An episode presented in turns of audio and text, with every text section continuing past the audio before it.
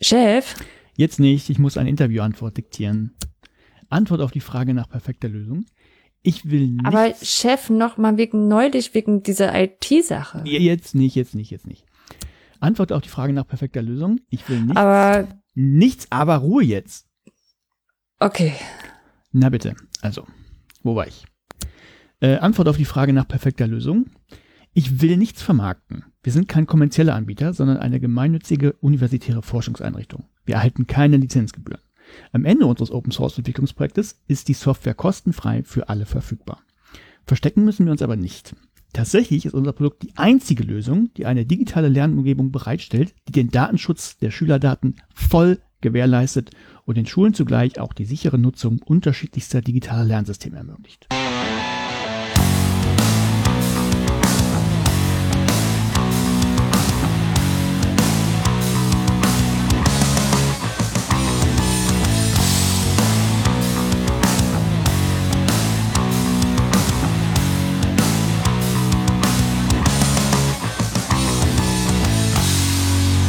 Alt entfernt, Folge 27 vom 27. Mai 2020 direkt aus der Programmierstube der Bildung. Mit mir heute wieder dabei mein Code Monkey Oliver Tacke.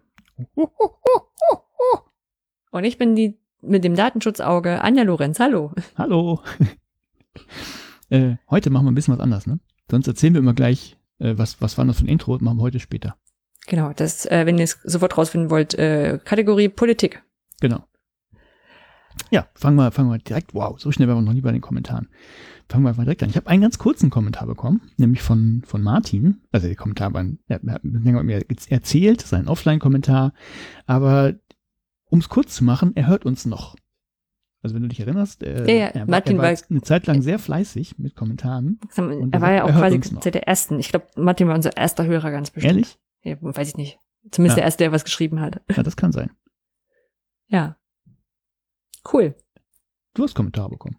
Genau, ich habe zwei, also also einen haben wir quasi, also einen habe ich quasi entdeckt und zwar äh, nonverbal von Matthias, der, äh, wo ich, wo ich uns in einen, einen, einen Slides äh, wiedergefunden habe. Er hat wohl einen internen Workshop gemacht zu ähm, Prüfungsformaten jetzt für den ähm, für das Digitalsemester und da hat er auf unsere Proctored Exams ähm, Abhandlung, ich glaube im letzten Mal verwiesen. Anja, wir Und- werden noch richtig berühmt.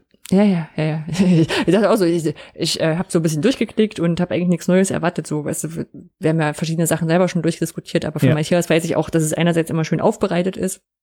Und es ist tatsächlich, also es ist ein Foto drin, wie man beim Proctored Exams einfach äh, ähm, ähm, ähm, äh, einfach betrügen kann, das einfach großartig ist.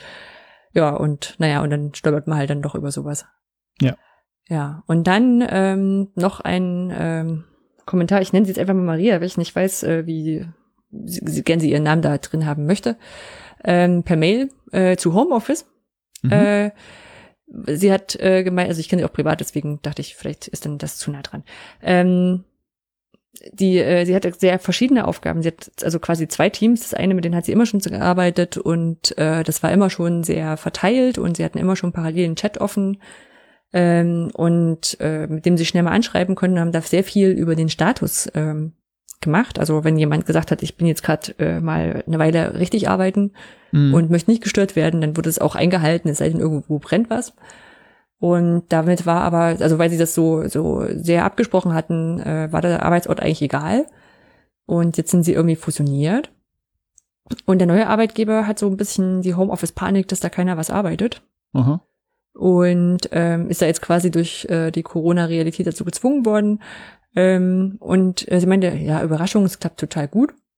Auch weil so die neu dazu mitkommenden Mitarbeitenden ähm, irgendwie Sachen jetzt schneller liefern. Sie hat so ein bisschen, bisschen gemutmaßt, dass es daran liegen könnte, dass man sich ja nicht mehr auf dem Flur trifft und ein bisschen quatscht. Sondern jetzt da so jeder für sich arbeitet. Mhm. Und äh, sie meinte, neu in der, in der Arbeitspraxis ist, dass sie viel Video anhaben auch. Sie vermutet ein Stück weit auch drunter, dann, dass man auch mal sieht, dass die Leute ordentlich aussehen, wenn sie da im Homeoffice arbeiten.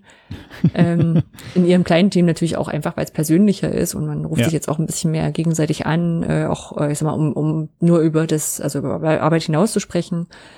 Und ähm, sie hat äh, zwei Kinder, ähm, äh, zwei Töchter. Ich, ich weiß auch, dass sie sonst in so, so einem Waldkindergarten gehen, also mit viel draußen, viel Bewegung und sowas. Und sie meinte, ähm, da ist Homeschooling als Begriff, den man ja jetzt überall wieder hört, einfach der absolut falsche Begriff. Also Ja, Mir ist das- ganz viele falsche Begriffe, habe ich das Gefühl. Genau, ne, so das ist gerade, glaube ich, auch so ein Ding, wo man sagt, man kommt auch nicht mehr dagegen an. Ne, alle sagen jetzt Homeschooling und vorher Ja. war das das, was so ein paar Hippies mal gemacht haben, die dann extra nach Frankreich gezogen sind, weil sie ihre Kinder nicht in die Schule geben wollten und selber unterrichten wollten, ne, und zwar nach ihren Vorstellungen. Und äh, nicht so, wie es gerade passiert ist. Also die Lehrkräfte Sachen schicken, mal mehr, mal weniger gut. Die Eltern müssen sich drum kümmern, müssen parallel noch an äh, ähm, selber arbeiten und äh, haben da unter, sind da unterschiedlichen Druck ausgesetzt. Und Mhm. äh, sie hat auch geschrieben, das nehme ich mal als Vollzitat, äh, da müssen wir auch unbedingt den Schmerz an die Lehrer weitergeben, damit die das an die Schulen und an die weiter an die Länder weitergeben. Hier darf gar nicht die Illusion entstehen, dass das für Familien irgendwie leistbar wäre, unabhängig von der erreichbar, äh, erreichbaren Qualität. Am ehesten kommt da vielleicht noch die Formulierung hin, ich ermögliche Distanzunterricht. Ja. Ja, so. Und das äh, stimmt auf alle Fälle und äh, ist natürlich auch, also in meiner kleinen Filterblase, wo sich Leute selber äußern können, sehr, sehr präsentes Thema in der Politik oder in den Maßnahmen irgendwie gar nicht groß. Ja. Ja. Hm. Jo, das waren so die Rückmeldungen. Ja, Was machen wir heute? Was machen wir heute? Äh, Ich habe was Neues zu erzählen. ich, ich auch ein bisschen. Hm? Du auch? Wie Ja. Neues von A und O. Genau. Ähm, dann habe ich ein Paper, das habe ich getauft. DIY und Spaß dabei. Ich habe ein Paper gelesen und habe es genannt How much is the Open Access und wie bekommt man das raus? Mhm. Dann haben wir die Fundgrube. Genau, dann hast du zur Politik was rausgesucht, zu HPI und Datenschutz. Genau, da haben wir das und dann unser Intro. Äh, genau, dann geht's weiter nochmal Politik. Da ist der Titel Against All Odds, nicht der Song von Phil Collins, sondern äh, ein Beitrag von Michael Kerres, den ich gefunden habe. Genau, dann haben wir ein paar kleine Veranstaltungstipps, die jetzt logischerweise alles reduziert und online sind. Ja, dann haben wir noch einen Verwelt äh, eine Verweltverbesserung. Ich sage immer Verweltverbesserung.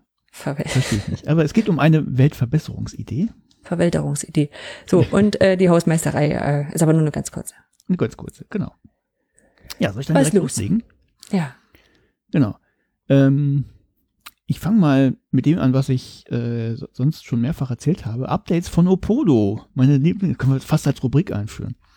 äh, ich, ich wollte ja eigentlich jetzt gerade tatsächlich in den USA sein. So nach der H5P-Konferenz in Wisconsin wäre ich jetzt noch in New York. Ist ja ausgefallen. Ähm, und ich warte ja immer noch auf die Rückerstattung von Opolo. Ich habe tatsächlich eine Reiserücktrittsversicherung drin gehabt. 42 Euro habe ich dafür auch bezahlt. Und äh, ist ganz lustig. Also irgend, ich habe die ja x-fach angeschrieben, versucht mit denen zu kommunizieren, um es mal kurz äh, zusammenzufassen. Und es hat nicht so ganz geglückt. Und irgendwann äh, konnte ich dann doch auf Rückerstattung klicken. Das war am 19. April. Das kann ich nämlich nachverfolgen in der Opodo-App. Und äh, seitdem bekomme ich so gefühlt jede Woche eine Meldung. Ähm, sie, sie kümmern sich mit Hochdruck darum, das, das zu bearbeiten. Ich weiß nicht, was man da so lange bearbeiten muss. Und auch wenn die viel zu tun haben, da ist jetzt nicht jemand, der lange recherchieren muss, ob ich das Geld zurückbekommen darf. Gehe ich zumindest nicht von aus. Naja, ich warte halt immer noch. Keine Ahnung, ob ich das jemals sehe, das Geld. Hm. Ja. So, äh, dann, das ist das Regelmäßige. Das andere Regelmäßige ist ja quasi das Thema H5P und da habe ich tatsächlich sehr viel gemacht, so in den letzten vier Wochen, seit der letzten Episode. Ähm, das eine ist dir vielleicht nicht entgangen als Organisatorin oder Mitorganisatorin des Edu-Camps. Ich habe eine Als Vorständin. H5P-Sprechstunde dort angeboten. Hm. Äh, war jetzt nicht so groß, ich glaube, es waren drei oder vier Leute in Summe drin. Okay. Ja, eine Person war ganz witzig, das war ja nicht so festgelegt, in welchen Räumen man das macht. Also virtuellen Räumen. Äh, einige haben irgendwie Big Blue Button benutzt, die anderen Jitsi, die anderen Zoom. Ich hatte da aber äh, ein, eine Jitsi-Instanz benutzt.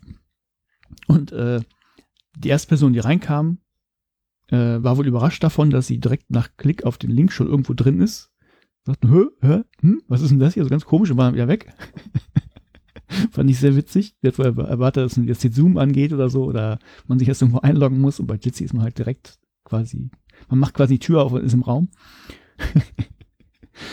ja, nee, sonst war, äh, war ganz nett, also die ähm, üblichen Problemchen mit H5P, wie installiere ich das denn irgendwie selber, wenn ich es brauche und so, habe ich da beantwortet.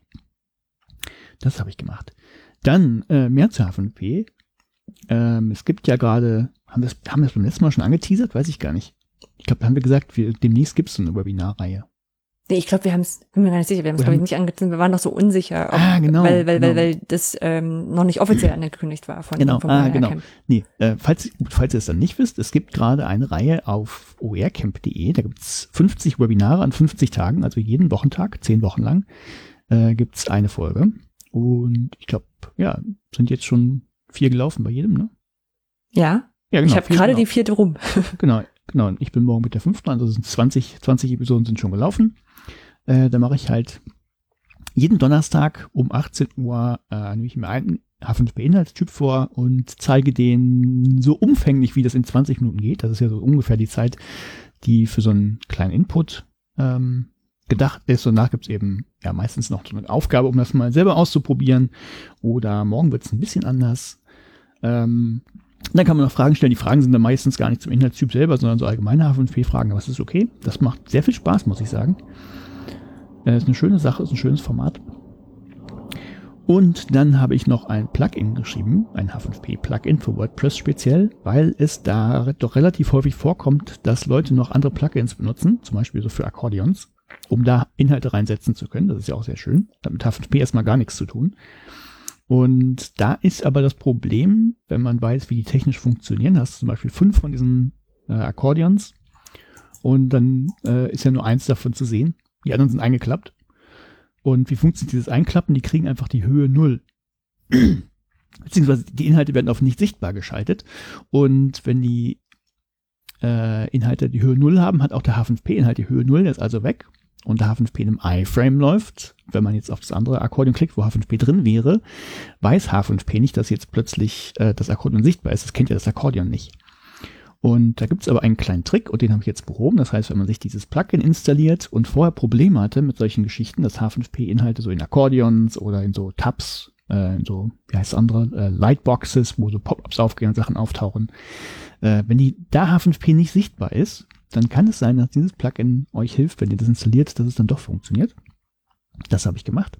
Hat auch schon mindestens einer Person geholfen. Die hat im, äh, im Forum von äh, WordPress, also H5, nee, Forum ist falsch, auf der Support-Seite von, von dem WordPress-Plugin von H5P hatte genau dieses Problem und äh, der habe ich das empfohlen und die meldete gleich zurück, hey, super, läuft, vielen Dank. Das habe ich gemacht. Dann habe ich noch einen, ähm, naja, neu ist er gar nicht mehr, aber ein, die Demo von einem neuen Inhaltstypen habe ich freigegeben und mal gezeigt. Und zwar geht es um Strukturstreifen. Mir waren, kennst du Strukturstreifen? Ich kannte es vorher nicht, bevor du mir erklärt hast, was es ist. Ah, okay, habe ich schon mal erklärt. Ja. Äh, naja, für die es nicht kennen, also die Idee ist einfach, dass, oder das Problem ist, dass Schülerinnen und Schüler wohl häufig das Problem haben, so Proportionen von Texten gut einschätzen zu können. Und wenn so, nehmen wir einfach mal Klassiker Einleitung, Hauptteil, Schluss. Und wenn man sagt, die Einleitung, die Einleitung soll, weiß ich, 20 Prozent lang sein, 60 Prozent der Hauptteil, nochmal 20 Prozent der Schluss, dann ist das wohl nicht so schwierig, oder dann ist das wohl ziemlich schwierig, das einzuhalten. Und in der Papierwelt gibt's dann halt diese Strukturstreifen, die kannst, kann man sich wie so ein, ähm, wenn das Blatt DIN A4 groß ist, dann ist der, der Streifen halt auch DIN A4, also hat genau die Länge von, von so einem DIN A4 Blatt. Und da ist so, da ist der in Abschnitte eingeteilt und der erste Abschnitt wäre 20 Prozent von dem Streifen groß und so weiter und so fort. Und da klebt man sich die an das Papier dran oder legt es daneben und dann sieht man als Schülerinnen und Schüler genau, aha, da, so lang muss jetzt mein, äh, meine Einleitung werden, so lang muss mein Hauptteil werden, so lang muss mein Schluss werden. Und beim Papier hast du halt das Problem, jetzt fängst du vielleicht irgendwie an zu schreiben und stellst fest, hm, ich habe noch gar nicht alles untergebracht, was ich so unterbringen will. Äh, wie mache ich denn das jetzt? Muss ich wegradieren oder so, damit ich halt die Länge einhalte? Das ist also gar nicht so einfach. Und deshalb kann dieser Einheitstyp das Ganze digital abbilden. Das heißt, du definierst im Prinzip, ähm, wie groß diese Abschnitte sein sollen und gibst vielleicht auch noch so noch bestimmte äh, Inhalte vor, die da drin sein oder drin sein müssen oder Sachen, auf die man achten soll. Und dann kann man es einfach digital machen. Das heißt, du hast ein Texteingabefeld und das guckt einfach nur auf die Proportionen. Da geht es gar nicht auf die absolute Textlänge, sondern wirklich nur, ähm, wenn man sich die Abschnitte zueinander anguckt, ist dann, sind die Proportionen eingehalten. Da gibt es natürlich noch so ein bisschen Spielraum, weil man nicht genau so ein Zeichen treffen kann. Und ja, das macht er. Ist noch nicht ganz fertig, aber habe ich schon mal rausgegeben, die Demo. Ist auch cool, weil das irgendwie ja sich analog gar nicht, gar nicht abbilden lässt, ne? Also wenn du dann, du musst dir ja vorher irgendwie sagen, ich nehme jetzt hier ähm, 20 Prozent vom, vom A4-Blatt. Und wenn dann sagst, auch naja, dann mach ich den Hauptteil einfach auch noch länger, damit dann ich quasi gefühlt mehr Einleitung schreiben darf, Ähm, Ja, das meinte ich, das ist dann Ja. unglaublich schwierig, das zu machen. mhm. Genau. Nee, ich weiß jetzt schon, das, das Ding wird ein Problem haben. Äh, das hat nämlich auch im, im, im äh, Review vorher, so im, im UX-Review, ist das quasi durchgefallen deshalb. Ähm, weil ich eine Option eingebaut habe, dass man tatsächlich auch für den ganzen Text so eine Maximallänge irgendwie angeben kann. Ne, dass die Leute halt nicht irgendwie ewig lange schreiben. Und äh, die Erwartung war halt, äh, na, das ist ja total blöd, da muss man es ja irgendwie umrechnen, wie viel nachher, wie lang jeder Abschnitt sein soll. Da meinte ich, ja, nee, es geht wirklich um die Proportion. Es ist eigentlich scheißegal, wie viel ähm, Wörter da drin stehen. Das, das soll halt nicht so eine genauer, genaue Zeichenlänge sein, die man erreichen soll. Ähm, sondern es geht wirklich um die Proportion. Das heißt, wenn einer 20 Häkchen, also Seiten schreiben will, ne? also sehr lange Texte, ist auch vollkommen in Ordnung. Es geht wirklich nur um die Proportion. Und ich glaube, das, ähm, da, da, mir ist nichts Besseres eingefallen, als jetzt in den Editor so einen Hinweis reinzuschreiben. Pass auf, es geht wirklich nur um die Proportion und nicht äh, um, die, um die absolute Textlänge. Mhm. Aber mal gucken, wenn es fertig ist. Ein bisschen, ein bisschen Krams muss ich noch dran machen. Das habe ich gemacht und äh, beim letzten Mal habe ich ja schon erzählt, ich äh, entwickle gerade an einem neuen Inhaltstyp, so Richtung Augmented Reality, ohne da jetzt zu viel zu verraten. Und ähm, der kommt ganz gut voran. Ich werde da ja gefördert von der von der HU, von der Hamburg Open Online University. Und äh, die Zuwendungsbestätigung habe ich immer noch nicht und wahrscheinlich ist der Inhaltstyp fertig, bevor das Ding kommt. Aber Natürlich ist er nicht vorher fertig und angefangen und so. nein, natürlich nicht. Ich werde natürlich auch nicht ein, eine Zeile Code schreiben, ohne dass ich die Bestätigung habe. Nee, du kannst dir aber schon mal in einem Notizfeld überlegen, was du schreiben könntest. Ja, das könnte ich tun. Und dann mache ich einfach, ja, das stimmt, das ist eigentlich eine gute Idee, dann muss ich nicht so lange warten. Hm. Ja, aber es ist ganz schön. Also wenn man dran arbeitet, ähm, ist ein, also hat so Haken und Ösen, aber weil die- ich benutze ja eine, eine Bibliothek dafür. Ich baue ich programmiere da jetzt nicht alles selber. Das wäre ko- komplett utopisch. Und es ist an einigen Stellen so ein bisschen hakelig, da kann ich dann aber auch nichts dran machen. Ähm, also, man, ja, also das Grundprinzip ist halt, man muss, kann ich ja kurz erzählen, man muss sich ja überlegen, ähm, man braucht so Marker, die man erstmal definieren muss. Und ähm, also das heißt, man definiert so Marker, das sind so, wie so ein QR-Code kann man sich das vorstellen. hm. Und wenn die Kamera dann halt diesen QR-Code findet, kann da irgendwas passieren. Und das Problem ist, dass diese Marker relativ beschränkt sind von der Auflösung. Das heißt, man, man kann da im Prinzip beliebige Bilder nehmen, aber es funktioniert halt wirklich eigentlich nur gut, wenn man sehr kontrastreiche Bilder hat. Also am besten sowas wie ein Buchstaben auf, äh, schwarzen Buchstaben auf weißem Hintergrund oder sowas. Und ähm, da habe ich ein bisschen experimentiert, auch mit, wenn man da andere Bilder hochlädt und es geht, ist aber eher so dann für die, die Engine halt super schwierig rauszufinden, ist das jetzt ein Marker oder ist das Krisselkrassel und sehe ich hier nur zufällig irgendwie, habe ich das Gefühl, da ist ein richtiger Marker. Hm. Da ist mir aber auch noch kein, also kein guter Ausweg eingefallen, also weil ich auch da die, die Bibliothek nicht ändern kann, dass Hm. die Marker irgendwie anders funktionieren. Das ist halt so ein Pseudo-Standard, also ist jetzt nicht wirklich festgelegt, aber Ja, und wenn man sich irgendein Icon überlegt, ne, was dann immer oben rechts in der Ecke sein muss, dann ist der Witzwecker. Ja, nee, das, das geht schon, die Auflösung kann auch, also letztlich, wenn man es umrechnen würde, wären es so 16 mal 16 Pixel eigentlich. Hm. Du kannst, ja, kannst beliebig hochladen, aber dann gruppiert er das halt und äh, ist dann weg. Ist, da bin, bin ich noch gespannt, wie das in der Praxis nachher aussieht. Das kann ich noch nicht abschätzen, aber ja. Aber macht trotzdem Spaß, damit rumzuspielen. Also, Hm, Und braucht man denn einen Marker? Ich überlege gerade, oder machst du es auch ohne? Äh, für die erste Version braucht man auf jeden Fall einen Marker. Das Ding kann potenziell auch mit, also nur mit Bildern arbeiten. Das ist dann aber eine, andere Engine, die benutzt wird. Und man kann die leider auch nicht beide gleichzeitig benutzen. Das geht nicht. Hm. Also man müsste sich dann, Maximum, was ich machen könnte, wäre, ich benutze entweder nur Bilder oder nur Marker. Aber das Problem ist, ähm, Bilder zu erkennen statt nur dieser Marker ist halt unglaublich, also was heißt unglaublich, es ist deutlich rechenintensiver und das funktioniert Ja. auch nicht so gut. Nee, ich Also wenn meinte einfach, dass, du un- dass du es unabhängig davon machst. Also wenn ich jetzt überlege, hier diese, diese IKEA Augmented Reality App, die stellt dir ja auch den Tisch überall hin. Gefühlt. Ja, aber es geht ja nicht irgendwas darum, irgendwas hinzustellen, sondern Hm. ähm, du, ja, ja, wenn, wenn du nur einen so einen Gegenstand hast, klar, dann, dann könnte man sowas vielleicht machen. Hm. Aber äh, du musst ja schon, das Ding muss irgendwo wissen, wo ist das. Und das ist nicht so einfach. Also Ja. die Engine, die ich da benutze, kann das halt nur mit Markern beziehungsweise Bildern. Hm. Was noch geht, ist es über die Geokoordinaten zu machen. Das kommt vielleicht auch. Das mache ich dann aber später. Also das wäre jetzt noch ein anderer Kniff. Ja. Dann kannst du dir auch so richtig, stehst du vor dem Hamburger Rathaus und dann sieht das anders aus oder so. Hm. Kommt vielleicht später. Genau, also da habe ich fleißig dran gearbeitet. Das war der ganze H5P-Kram, hat mich ziemlich viel in Anspruch genommen. Äh, dann eine Sache, die fand ich auch noch so, doch eigentlich ziemlich lustig. Das, das kennst du ja auch. Wir bekommen ja auch auf unsere äh, Bildung alt entfernen E-Mail-Adresse manchmal so, hallo, wir würden gern bei Ihnen, nein, keine Werbung machen. Wir schreiben Ihnen aber gerne einen Gastbeitrag und den können Sie dann ja gegen Geld bei Ihnen, äh, können Sie ja. den, den ja veröffentlichen. Und sowas habe ich jetzt direkt äh, privat gekriegt an meiner normale Adresse. Äh, von einer, habe ich jetzt auch keine Schmerzen, den Namen zu sagen. Die Agentur heißt wohl Gipfelmarketing in der Schweiz. Ähm, die macht offensichtlich Werbung für die IUBH. Jetzt habe ich vergessen, was das ist, irgendeine Hochschule, so eine private. Ja. Äh, in äh, was, Bonn? Bonn irgendwas, keine Ahnung. Hm. Und äh, offensichtlich äh, machen die das genauso oder macht die Agentur das äh, tatsächlich auch so. Ähm, ja, ich würde Ihnen gerne einen Gastbeitrag schreiben und bla bla bla. Hier sind übrigens auch fünf Beispiele, da können Sie schon mal gucken, wie die aussehen. Äh, darauf habe ich herausgefunden, dass das über das, das offensichtlich Werbung für die EU, IUBH ist. Und ich hoffe mal, dass die das nicht wissen, dass das so läuft, weil das Verfahren halt ja, ist jetzt nicht so ganz redlich. Und ich habe die äh, gestern Vormittag mal angeschrieben. Ich habe leider noch keine Antwort bekommen. Bin ich sehr gespannt drauf.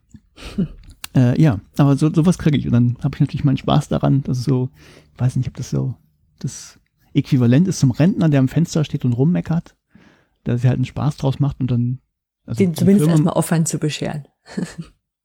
ja, naja, das sowieso. Also die, die fragen, die wissen das, die haben wahrscheinlich wirklich nur die hier Agentur, wir sollen, müssen in Suchmaschinen besser auftauchen. Hm. Äh, mach mal. Und dann wissen die wahrscheinlich gar nicht, was, was der Typ da macht. Ist wahrscheinlich, mhm. das sieht aus wie eine Ein-Mann-Agentur, gipfelmarketing.ch. Ähm, ja, ist ganz spannend. Was ich natürlich auch gemacht habe, ich habe natürlich, man kann solche Seiten ja auch bei Google melden. Mhm. Also inklusive, guck mal, die verkaufen und die kaufen Beiträge. Weiß ich nicht, also deren Ranking ist jetzt dadurch wahrscheinlich im Arsch. Aber ist halt so. Ja, da habe ich meinen Spaß noch dran gehabt. und mhm. ansonsten weiß ich nicht. Äh, ich bin, bin nicht sicher, ob es an Corona liegt oder am Frühjahr oder an irgendwas anderem. Ich fühl, so die letzten vier Wochen habe ich mich ziemlich lethargisch gefühlt. Also ich kam, ich kam nicht so wirklich aus dem Quark. Hm. Ich brauche die letzten Wochen morgens unglaublich lange, um irgendwie mal in die Puschen zu kommen. Das ist nicht so schlimm. Also ich bin ja eh kein Frühaufsteher. Ich wollte gerade sagen, das, ist, das wäre jetzt für mich kein Zeichen dafür, ob es mir gut geht oder nicht. Nee, nee, nee, nee, deshalb erstmal nicht, aber irgendwie, weiß ich nicht. Ja. Hm. Ja, jetzt höre ich jetzt natürlich mit so einem, so einem langweiligen Ding auf hier. Aber das, ich finde find dafür, dass du, also ich finde dafür, dass du, dass du gerade sagst, du bist jetzt ein bisschen, kommst schwer in die Pushen, ganz schön viel gemacht hast. Und ich muss aber sagen, so als ich überlegt habe, was ich ja alles reinschreiben kann, dachte ich so, was ist alles in den letzten vier Wochen passiert? also ich, ich finde so, man hat so dieses Gefühl dafür, also was diese Woche ist, geht vielleicht noch so, aber was so, ob das jetzt vor zwei oder drei oder acht Wochen war, ich finde, das verliert man so langsam. Ja, das kann auch sein. Also, also, weil sonst so diese, diese, diese Zeitpunkte, die man, wonach man Sachen einordnet, die fehlen jetzt so ein bisschen, ne? Also vor oder Männer, äh, vor oder nach dem Männertagswochenende, mhm. wo wir im Harz gewesen, also waren. So, ja. ne? Also wir werden jetzt in Harz gefahren. Ähm, das ist ausgefallen und so ist es halt nur eines von den vielen Wochenenden zu Hause. Ja. Ja. Das stimmt, das ist so ein bisschen schwierig. Jo. Ja. Ah, vielleicht ein, eine Sache habe ich noch. Ich habe gestern die letzte Folge der letzten Staffel von Suits geguckt. Oh. Ich bin ein bisschen traurig, muss ich sagen. Hm. Ja, da warte ich noch ein bisschen, bis es auf Deutsch übersetzt ist. die gucke ich nicht auf Englisch. Ähm, ja, aber da, ja, da habe ich auch die, die, die, die vorletzte Staffel zu Ende geguckt. Das ist so ein bisschen blöd, wenn, wenn einem da die Realität quasi vorausreilt. Also, ohne jetzt viel zu viel zu verraten, aber äh, Megan Market, die in, in Suits ja eine Rolle hat, äh, die musste ja rausgeschrieben werden, weil sie sonst Prince Harry nicht hätte heiraten können. Und, ähm, das, das zu wissen und dann, das hat so ein bisschen, also ich finde, das hat die Spannung genommen, du willst dann eigentlich nur wissen, wie sie es machen, aber so ein paar Sachen waren dann nicht überraschend. Das war aber die vorvorletzte Staffel. Okay. Kommen noch zwei danach. Schön. Ne? Hier, schön für dich, genau. Tja. Nein, aber dann dazu, also ähm, ich fand, sie haben sie unglaublich schlecht rausgeschrieben. Hm, ja, sie fanden also auch die ganze so Geschichte kam mir so vor wie in den letzten beiden Episoden, so, aber auch aus heiterem Himmel. Ah, ja. Das, das muss Ohne ich sagen, das, spoilern. das stimmt, das stimmt auf alle Fälle auch. Also dafür, dass das jetzt keine Sache ist, die sie, die sie wahrscheinlich plötzlich erfahren haben. Also das ja. muss, äh, da hätte man eine ganze Staffel drauf hinarbeiten können, zumindest so ein bisschen. Genau. Ein Mir bisschen kam so vor so den letzten, ach so, ach, ach, die muss ja noch weg. Ah, Mist. Hm. genau, das hatten wir auch ganz vergessen. Nee, da waren sie an anderen Stellen geschickter. Ja. Ja, Na gut, soweit zu mir. okay. Ich habe äh, auch am EduCamp online teilgenommen. Wäre auch eine Schande gewesen, wenn nicht. Ja, das genau. Als, als Vereinsvorstand ist das ein bisschen schwierig. Äh, ausgerichtet hat es äh, Paul Wege aus Frankfurt, der das Ganze ja auch vor Ort ausgerichtet hätte. Mhm. Und ich weiß jetzt gar nicht, wie viel wir beim letzten Mal schon erzählt haben, da war das ja alles noch in Planung.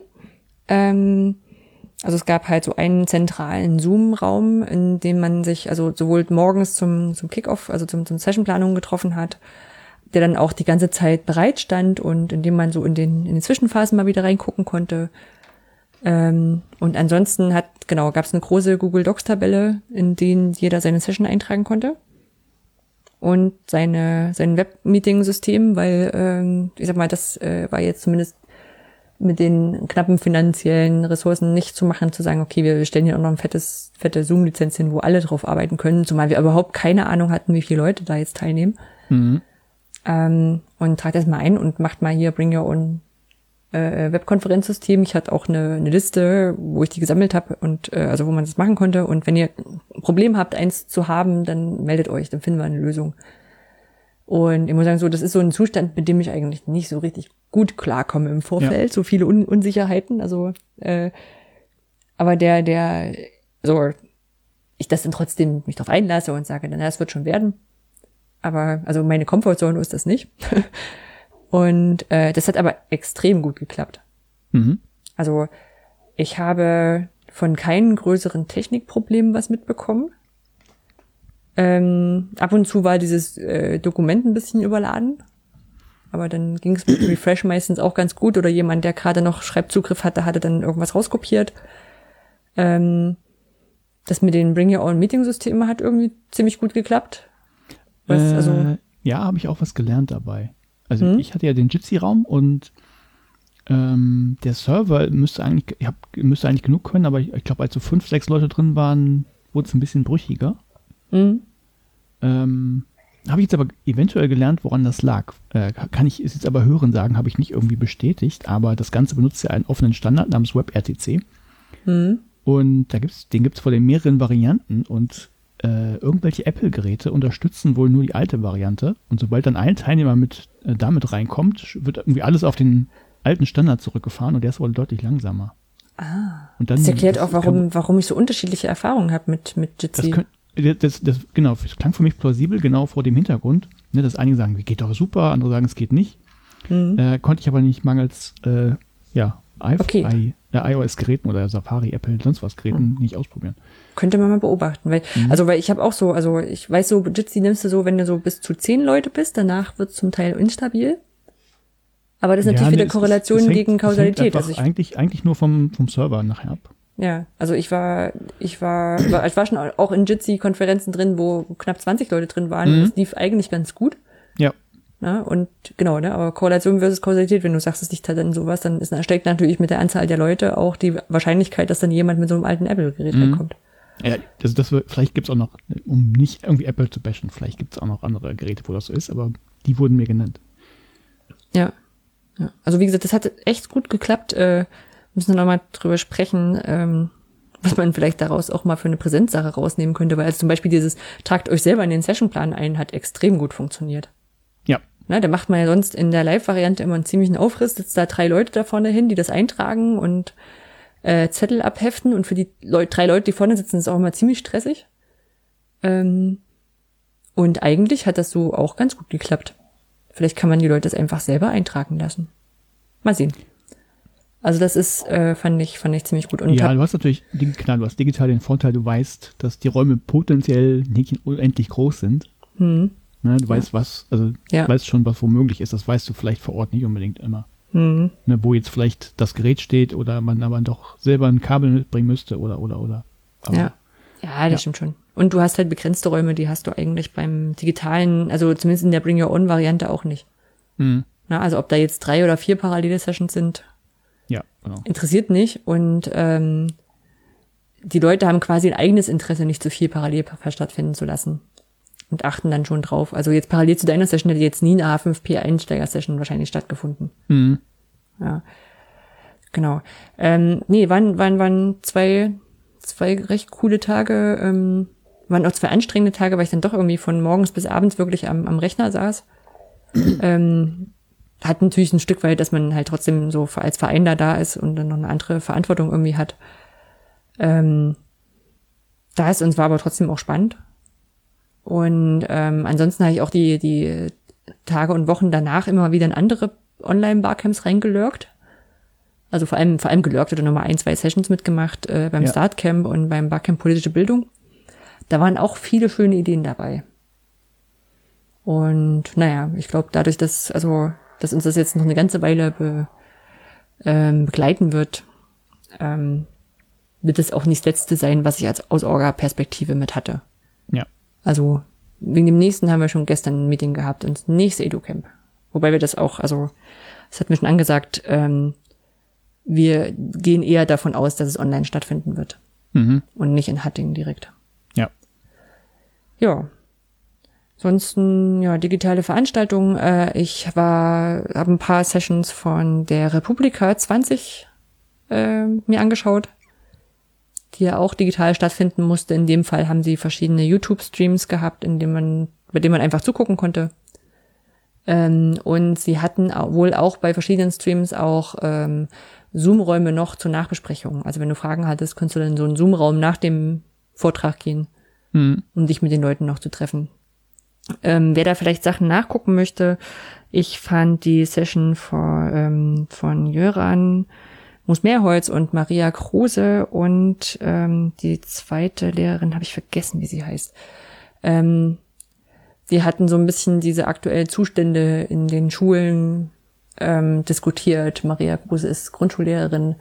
Das heißt jetzt auch nicht unbedingt aus, ich sag mal, aus der einfachen, die Jugendlichen haben doch alle ein Smartphone und äh, machen ihr Ding. Mhm. Sind froh, wenn sie ausschlafen können, äh, Perspektive, ähm, sondern hat auch so ein bisschen erzählt, wie sie da versucht, mit den Kindern auch gemeinsam in den Zoo zu gehen, virtuell und ins Museum und so. Und es war schon, also klang schon alles super, man hat aber auch durchaus die, die Anspannung damit bekommen, dass nicht alles so glatt läuft.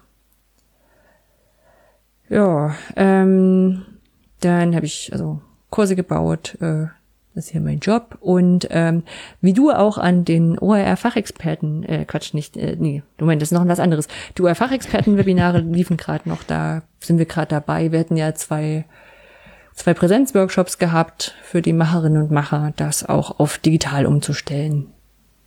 Das, äh, so das, was meinen Arbeitsalltag betrifft. Und ansonsten bin ich wie du ja auch bei den OER Camp Web Talks mit dabei. Äh, ich bin mittwochs dran, also ich habe jetzt quasi gerade einen gehabt. ähm, ähm, erzähle ganz viele verschiedene Sachen zu Online-Kursen. Bei der, bei der Planung des Ganzen, also es war ja so, dass äh, wir angesprochen worden sind, äh, wir fünf Personen, die das machen, äh, es ein zentrales Dokument war und so dieses so, ähm, könnt ihr mal überlegen, was ihr auch für Themen anbieten würdet, sollen bitte kleine, einfache Themen sein, die so kleine, einfache Probleme angehen, zumindest, ne, so im Briefing. Mhm. Und ich, ich habe dich immer beneidet, weil du brauchst ja bloß einen Content-Typ nach dem anderen machen. Du musstest gar nicht groß nachdenken. Also in meiner Wahrnehmung. Ich weiß, dass du jetzt schon ja, ein paar Sachen zusammengefasst schon, hast. Und ähm, das, da ist ein bisschen, bisschen Gehirnschmalz steckt schon drin. Also einmal bei der Reihenfolge der Inhaltstypen. Mhm. Den ersten hatte ich äh, Lückentexte. Den zweiten hatte ich Drag and Drop, ganz bewusst, weil ich dann beim dritten ähm, das Question Set hatte. Und da kann man die ja einbauen. Und dann konnte ich nämlich zeigen, ah, guck mal, brauche ich gar nicht von vorne anfangen. Man kann es auch reinkopieren. Ja, so ein bisschen, ja. bisschen die Idee davon drin. Und ich muss natürlich auch vernünftige Beispielinhalte produzieren, weil ich ja die die Idee ist ja, dass ich da idealerweise Inhalte zeige und die auch in den 20 Minuten ähm, einmal komplett nachbaue und dann möglichst so, dass man auch die wichtigsten Funktionen damit alle abgedeckt hat. Oder idealerweise alle, aber das geht ja bei einigen nicht.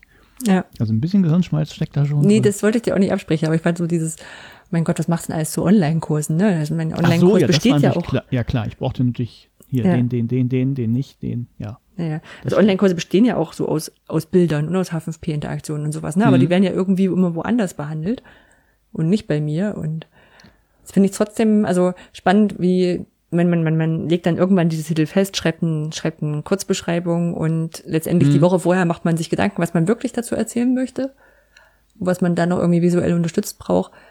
Und ich habe jetzt tatsächlich schon mehrfach von meinen Webtalk-Videos welche an Kollegen geschickt mit Ste Zeitstempel schon, äh, um denen das zu erzählen. Ja, also das ist cool. Ich, ich, ja, ja, klar, es ist cool. Also ich hatte heute, es ist wie, wie mit meiner Publikationsseite auf der Webseite, weil ich einfach, äh, also die brauche ich nicht für mich, äh, für andere, die brauche ich für mich, um die Dinger wiederzufinden. Ähm, und also heute hatte ich so ein Ding, äh, da hat die Kollegin gefragt, könntest du in die Tabelle schon mal reinschreiben, welche von den Themen für Blended Learning geeignet sind? Und ich dachte so, oh, alle. ja, das ist doch nicht mein, also das ist doch nicht meine Frage, sondern es ist doch die Frage, wie die sich organisieren. Ne? Und hab ihr von dem, von dem was war das, vorletzten Talk, da habe ich genau das erzählt, wann ist was von Vorteil und mhm. welche Einflussgrößen sind da. Naja, und mittlerweile, also ich glaube, die, die, die, die Kollegin denkt jetzt mittlerweile, ich habe für allen schon mal ein Video gedreht, was sie mich fragt. ja, ansonsten hat sich auch unser Arbeitszimmer dadurch ein bisschen verändert. Also ähm, wir haben ja von der Agentur äh, Leinwände zugeschickt bekommen, du ja auch, mhm. habe ich schon gesehen. Ähm, haben auch, also ist ja alles ganz, ganz süß und nett und sowas und äh, hat der Otto schon, auch schon gesprochen, so dass wir ja relativ klein zu sehen sind in diesen, wenn wir diesen Screen-Sharing machen und dafür dann die Frage, ob dann diese Leinwand da im Hintergrund nötig ist. Ist jetzt nicht schlimm. Also ich finde es ganz süß. Vor allem finde ich finde ich witzig, weil ich so bei anderen Webkonferenzen darauf angesprochen werde, was, ob, ob ich da ein Bild von mir dahinter hängt. So. Und dann erzähle ich dir natürlich immer, dass das für diese Webtalks ist. Und ich glaube, das ist einfach nur Werbung in den anderen Webkonferenzen. Dafür ist es gedacht. ist nicht für die, fürs Branding gedacht, wie sie uns verkauft worden. Und weißt du, was du sonst noch bekommen hast? Ähm, ich habe das große bekommen mit meinem Konterfei drauf, dann das kleine, was aber ja. nirgend bei mir passend einfach nirgendwo hinzustellen ist. Ja. Ja, das habe ich noch bekommen. Hast du ein Licht? Ansonsten, ich hätte. Hm? Hast du ein Licht? Ich hätte noch alles wahrscheinlich bekommen können, aber ich bin ja semi-professionell wäre auch falsch, aber ich habe hier Stative und Mikros und Softboxen und so ein Krempel alles hier stehen. Hm. Also ähm, beim, beim, beim Technikcheck und so haben sie gesagt, so, das Licht ist so mittelgut. Also wir sind jetzt hier auch noch zwei Leute und also bei mir ja, ich habe vorhin so deine Brille gesehen, du hast jetzt so ein Kreisding. Ich habe jetzt so ein, so ein, so ein Schminklicht, ja. so, ein, so ein Ringlicht, das steht dann bei hat uns. Vorhin in deiner Brille gespiegelt. Genau, dann hat sie uns zwischendurch noch eine Webcam geschickt, ähm, wobei die, also die war irgendwie mit so, mit so einem, wie ist das denn, so ein Bullseye.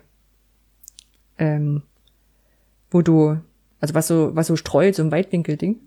Ah, okay. Und das war, aber das war so weit, da hätte unsere Nachbarin aufräumen müssen, wenn wir hier Webtalks machen. Also es war irgendwie, haben wir gesagt, nee, das funktioniert so nicht. Also so können wir diesen Raum hier gar nicht ab, also können wir die Kamera so nicht abstellen, dass hier nicht irgendwie links und rechts nicht doch irgendwas stehen muss. Ja. Ähm, ja, was haben wir, also gefühlt, gefühlt ist jetzt hier total professionalisiert. Also wir können die Bude hinterher an YouTuber ver vermieten. also, achso, ja, genau, hier ähm, Greenscreen hat jetzt Kai noch gekauft. Also, ah, ja, der fehlt mir, den hätte ich auch nicht. Weil ja, also er macht ja einen Webtalk auch zu, ja. zu Greenscreen-Kram. OBS, ja. Genau, da haben wir, haben wir jetzt auch da. Und ja, der würde mir noch fehlen, aber da habe ich hier auch keinen Platz, um den vernünftig Genau, ich sage ja so, so nach, nach der aufzuhängen, wie auch immer. Nach der Pandemie können wir, also können wir ja einen YouTuber vermieten. das, ja. genau, äh, das macht, also es macht sehr viel, sehr viel Spaß, muss ich sagen. Das äh, ist wirklich eine, eine coole Sache. Dann haben wir ausgehend vom Easter Hack, also von dem Chaos, äh, Chaos Computer Club Event zu Ostern, gibt's noch so eine Austauschgruppe von Hochschulmitarbeitenden. Ich habe gerade gesehen, am Sonntag geht's die wieder. Aha. Und das ist eigentlich, also ist total spannend, weil also einerseits ich war ja so in diesen Themen digitale Lehre zur Unterstützung, um bei uns die Dozenten zu unterstützen drin und ähm, habe gedacht, es kann mir auch also gut helfen, auch mal, mal die Probleme von anderen Leuten mitzubekommen. Und es ist tatsächlich so, ähm, auch weil es zum Teil ganz andere Probleme sind. Also die eine, die war aus, ist von der Kunsthochschule und hat so Probleme anges also angesteppt, so, so, so Fragen mit, ähm, was ist denn mit den ganzen ausländischen Studierenden? Ne? Also die können ja jetzt auch schwer herkommen. Und wie ist es denn mit Prüfungen, wenn du ein Musikinstrument spielen musst oder als Ballerina da rumspringst und irgendwie keine, keine 16 Quadratmeter bei dir hast, die mhm. eben frei sind und so. Also total spannend. Und auch äh, spannend so, ähm, ich weiß, also das ist, der, der, der Chaos Computer Club ist ja eigentlich sehr, also sehr relativ hierarchiefrei, würde ich sagen. Ne? Also es gibt schon ein paar Gesichter, die man irgendwie da so kennt, aber ist jetzt nicht so, dass jetzt irgendwer sagt, ich bin hier Sprecher vom Computer, äh, Chaos Computer Club oder ich bin hier, habt ihr schon mal wahnsinnig viel vorgetragen und deswegen bin ich jetzt was Besseres. So ist es ja überhaupt nicht. Ne? Mhm. Und so habe ich erst beim zweiten oder dritten Treffen mitgekriegt, dass da Martin Hase dabei ist. Sagt ihr dir was? Ja. Ja. ja. Das ähm, Also irgendwie kannte ich die Stimme schon, aber irgendwie. ja, genau. Ansonsten, meine kulturelle Bereicherung ähm, äh, ging diesen Monat dann noch, dass ich äh, den Finn Kliman, die Finn Kliman-Doku geschaut hatte. Was ich neben dem reinen Inhalt, also er hatte, er hat ja ein, ein, letztes Jahr ein Album gemacht, ein Musikalbum, er hat das komplett im Eigenverlag gemacht. Also hat dafür extra ein Label gegründet, ein eigenes Mhm, und so. Das hast du letztes Mal, glaube ich, schon erzählt. Genau, und, und der hat eine Doku gemacht und hat das Spannende an der Doku, er wollte ursprünglich, wollte er das einen Tag lang in den Kinos zeigen und dann nie wieder, was Ja, cool ist, genau, weil, die, weil, weil die Platte auch nie heißt. Und jetzt äh, konnte man da eine, ähm, ein, ein, ein Code kaufen, also so ein, eine Karte kaufen quasi. Mhm. Und die war auch, also 17 Euro pro Person. Er hat auch appelliert, so wenn ihr mit zwei Leuten davor stellt, dann kauft er bitte zwei. Ja. So also hat nachher am Ende ja keiner, keiner kontrolliert, aber fand ich sehr ordentlich. Und er hat auch was an die Kinos abgegeben, die mitgemacht hätten. Irgendwie 25 Prozent vom, ich weiß aber nicht, um, ob Umsatz oder Gewinn. Mhm. Aber ist trotzdem cool, so. Ja, dass man dann mal eben sowas macht, aber ich glaube, er schläft nicht. ja. Mir ansonsten auch wieder Konzerte angeguckt, Apokalyptika. Und äh, also das Apokalyptika war, genau, das habe ich deswegen aufgeschrieben. Also normalerweise kann den Hörerinnen und Hörern ja egal sein, was, was wir so in unserer Freizeit tun. Ähm, aber Apokalyptika hat ein Konzert und anders als bei sonst diesen Quar- Quarantänekonzerten, wo die Leute halt eine Kamera aufstellen und sich filmen, ähm, und das sonst eigentlich genauso aussieht wie bei jedem anderen Konzert auch, ähm, saßen die im Kreis zusammen. Aha. Und, ne, also sie saßen sich halt quasi zugewandt, äh, haben dann entsprechend gespielt. Und ich dachte so, das ist eigentlich witzig, weil, weil sie halt nicht diese klassischen Muster mit, ich bin auf einer Bühne und vorne steht das Publikum und wir tun jetzt so, als sprechen wir zum Publikum haben oder spielen zum Publikum, äh, sondern sie saßen halt im Kreis und hatten dann, ich meine, die hatten auch ein paar mehr Kameramenschen, die dann hin und her gefilmt haben und geschnitten haben, aber sie saßen quasi so alle um den, um den Schlagzeuger ringsrum. Ja, okay. Und das war so dieses, dieses klassische, ähm, also mir ist es so aufgefallen, dass ich gedacht habe, ja klar, warum sollen die denn auch jetzt dann zu einem nicht vorhandenen Publikum spielen? Ja. Ne? Dass man so gerade in solchen, in solchen analog-digitalen Denkmustern drin hängt, einfach weil die immer schon so waren, statt sich mal einfach Gedanken zu machen, ob das jetzt noch so sinnvoll ist, bloß weil es immer so war. Ja, stimmt. Ja, genau. Und äh, sonst eine zweite Sache, die ich also empfehlen würde aus, aus aufgrund der, der, der musikalischen Qualität, äh, da die Freie. Das nix. ist der inoffizielle äh, Gewinner der Herzen äh, vom Eurovision Song Contest 2020, Ach, deshalb sagst du mir nichts. der ja nicht stattgefunden hat. Es gab so eine so eine Ersatzveranstaltung, ähm, gab es auch irgendwie ein Voting, da hat er glaube ich zweiten oder dritten Platz gemacht oder so. Ähm, es ist ein ein ein also das, das Lied war super, die, die Choreo war super, die Klamotten waren super. Es war also es war ein richtig passender ESC-Song, der hat mit eingespielt, was man so vom ESC erwartet. Ähm, hat auch so ein Nerd-Image gehabt. Und ähm, der ist musikalisch total stark drauf. Also er kann, keine Ahnung, der hat acht Hände, wenn er spielt. und der macht so mit, mit Loopbox und, äh, und, und, und, äh, und Keyboard und sowas. Und dann hat er, ähm, hat er dort äh, Best of Eurovision Song Contest Songs gespielt. Ah, Und da würde ich einfach mal empfehlen, reinzusehen. Und also der ist auf alle Fälle ein Beweis dafür, dass Männer doch wohl Multitasking können. ja, ähm, ja, Himmelfahrt waren wir dann leider zu Hause, was echt schade ist, weil wir uns da seit fast 30 Jahren immer in der gleichen Truppe treffen. Ähm, und eine Sache, die so meinen mein Arbeitsalltag geändert hat, ist, dass ich keine 100% Homeoffice mehr habe, oh nein, weil wir zum Regelbetrieb zurückkommen müssen. ihr müsst. Ich, also nicht, wie, also wir sind, wir, es ist ein, eine Lockerung, es ermöglicht und Menschen mit, also aus Risikogruppen und Menschen, die Kinder betreuen müssen, können weiterhin zu Hause bleiben. Mhm. Und bei allen anderen soll die Anwesenheit wieder ermöglicht werden, steht, glaube ich, drin. Naja, ich versuche es jetzt nicht geiler schön zu reden. Im Rahmen der normalen Homeoffice-Regelung kann ich zu Hause bleiben und ähm, ansonsten gibt's halt auch so die Möglichkeit, das ein bisschen flexibler zu äh, gestalten, also das mal einen anderen Tag zu wechseln oder wie auch immer. Ähm, ich weiß nicht. Also ich habe wirklich nochmal versucht, dann auch mit äh, Aber Instanzen sitzt, sitzt ihr dann alleine in einem Büro oder trotzdem? Ach so, ja, genau. oder? Wir haben, wir haben natürlich äh, Hygieneregeln. Ähm, wir haben ein Einbahnstraßensystem. Aha. Ähm, was, ich sag mal so im Normal, also was ja einfach dazu da ist, damit man sich nicht begegnet auf einen Raum, wo äh, diese Abstandsregelung nicht gut einhaltbar ist. Ja. Ähm, beim, muss man aber sagen, unsere Gänge sind nicht so lang, als könnte ich das nicht sehen, dass da keiner von der Gegenseite kommt. Ähm, das ist eher so Running Gag, dass wir sagen, du musst jetzt aber hier drei Runden machen, bevor du aufs Klo gehen kannst und so, ne? So. Ähm, genau, es dürfen maximal, ich glaube maximal zwei Personen, nee, eine, das haben sie jetzt geändert, eine pro zehn Quadratmeter sitzen. Aha. So.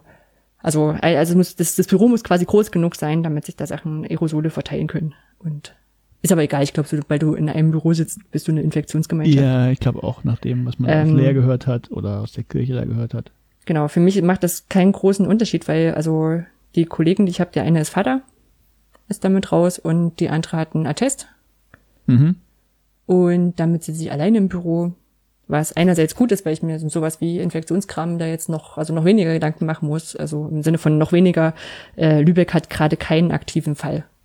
Ne? Also von daher ist Lübeck jetzt ohnehin nicht so die große, ähm, die große Corona-Hochburg, wobei wir ja wissen, mit so Superspreader-Events, äh, das kann quasi jeder sein und dann Ja, sind klar. 100 neue be be be be infiziert. Ne?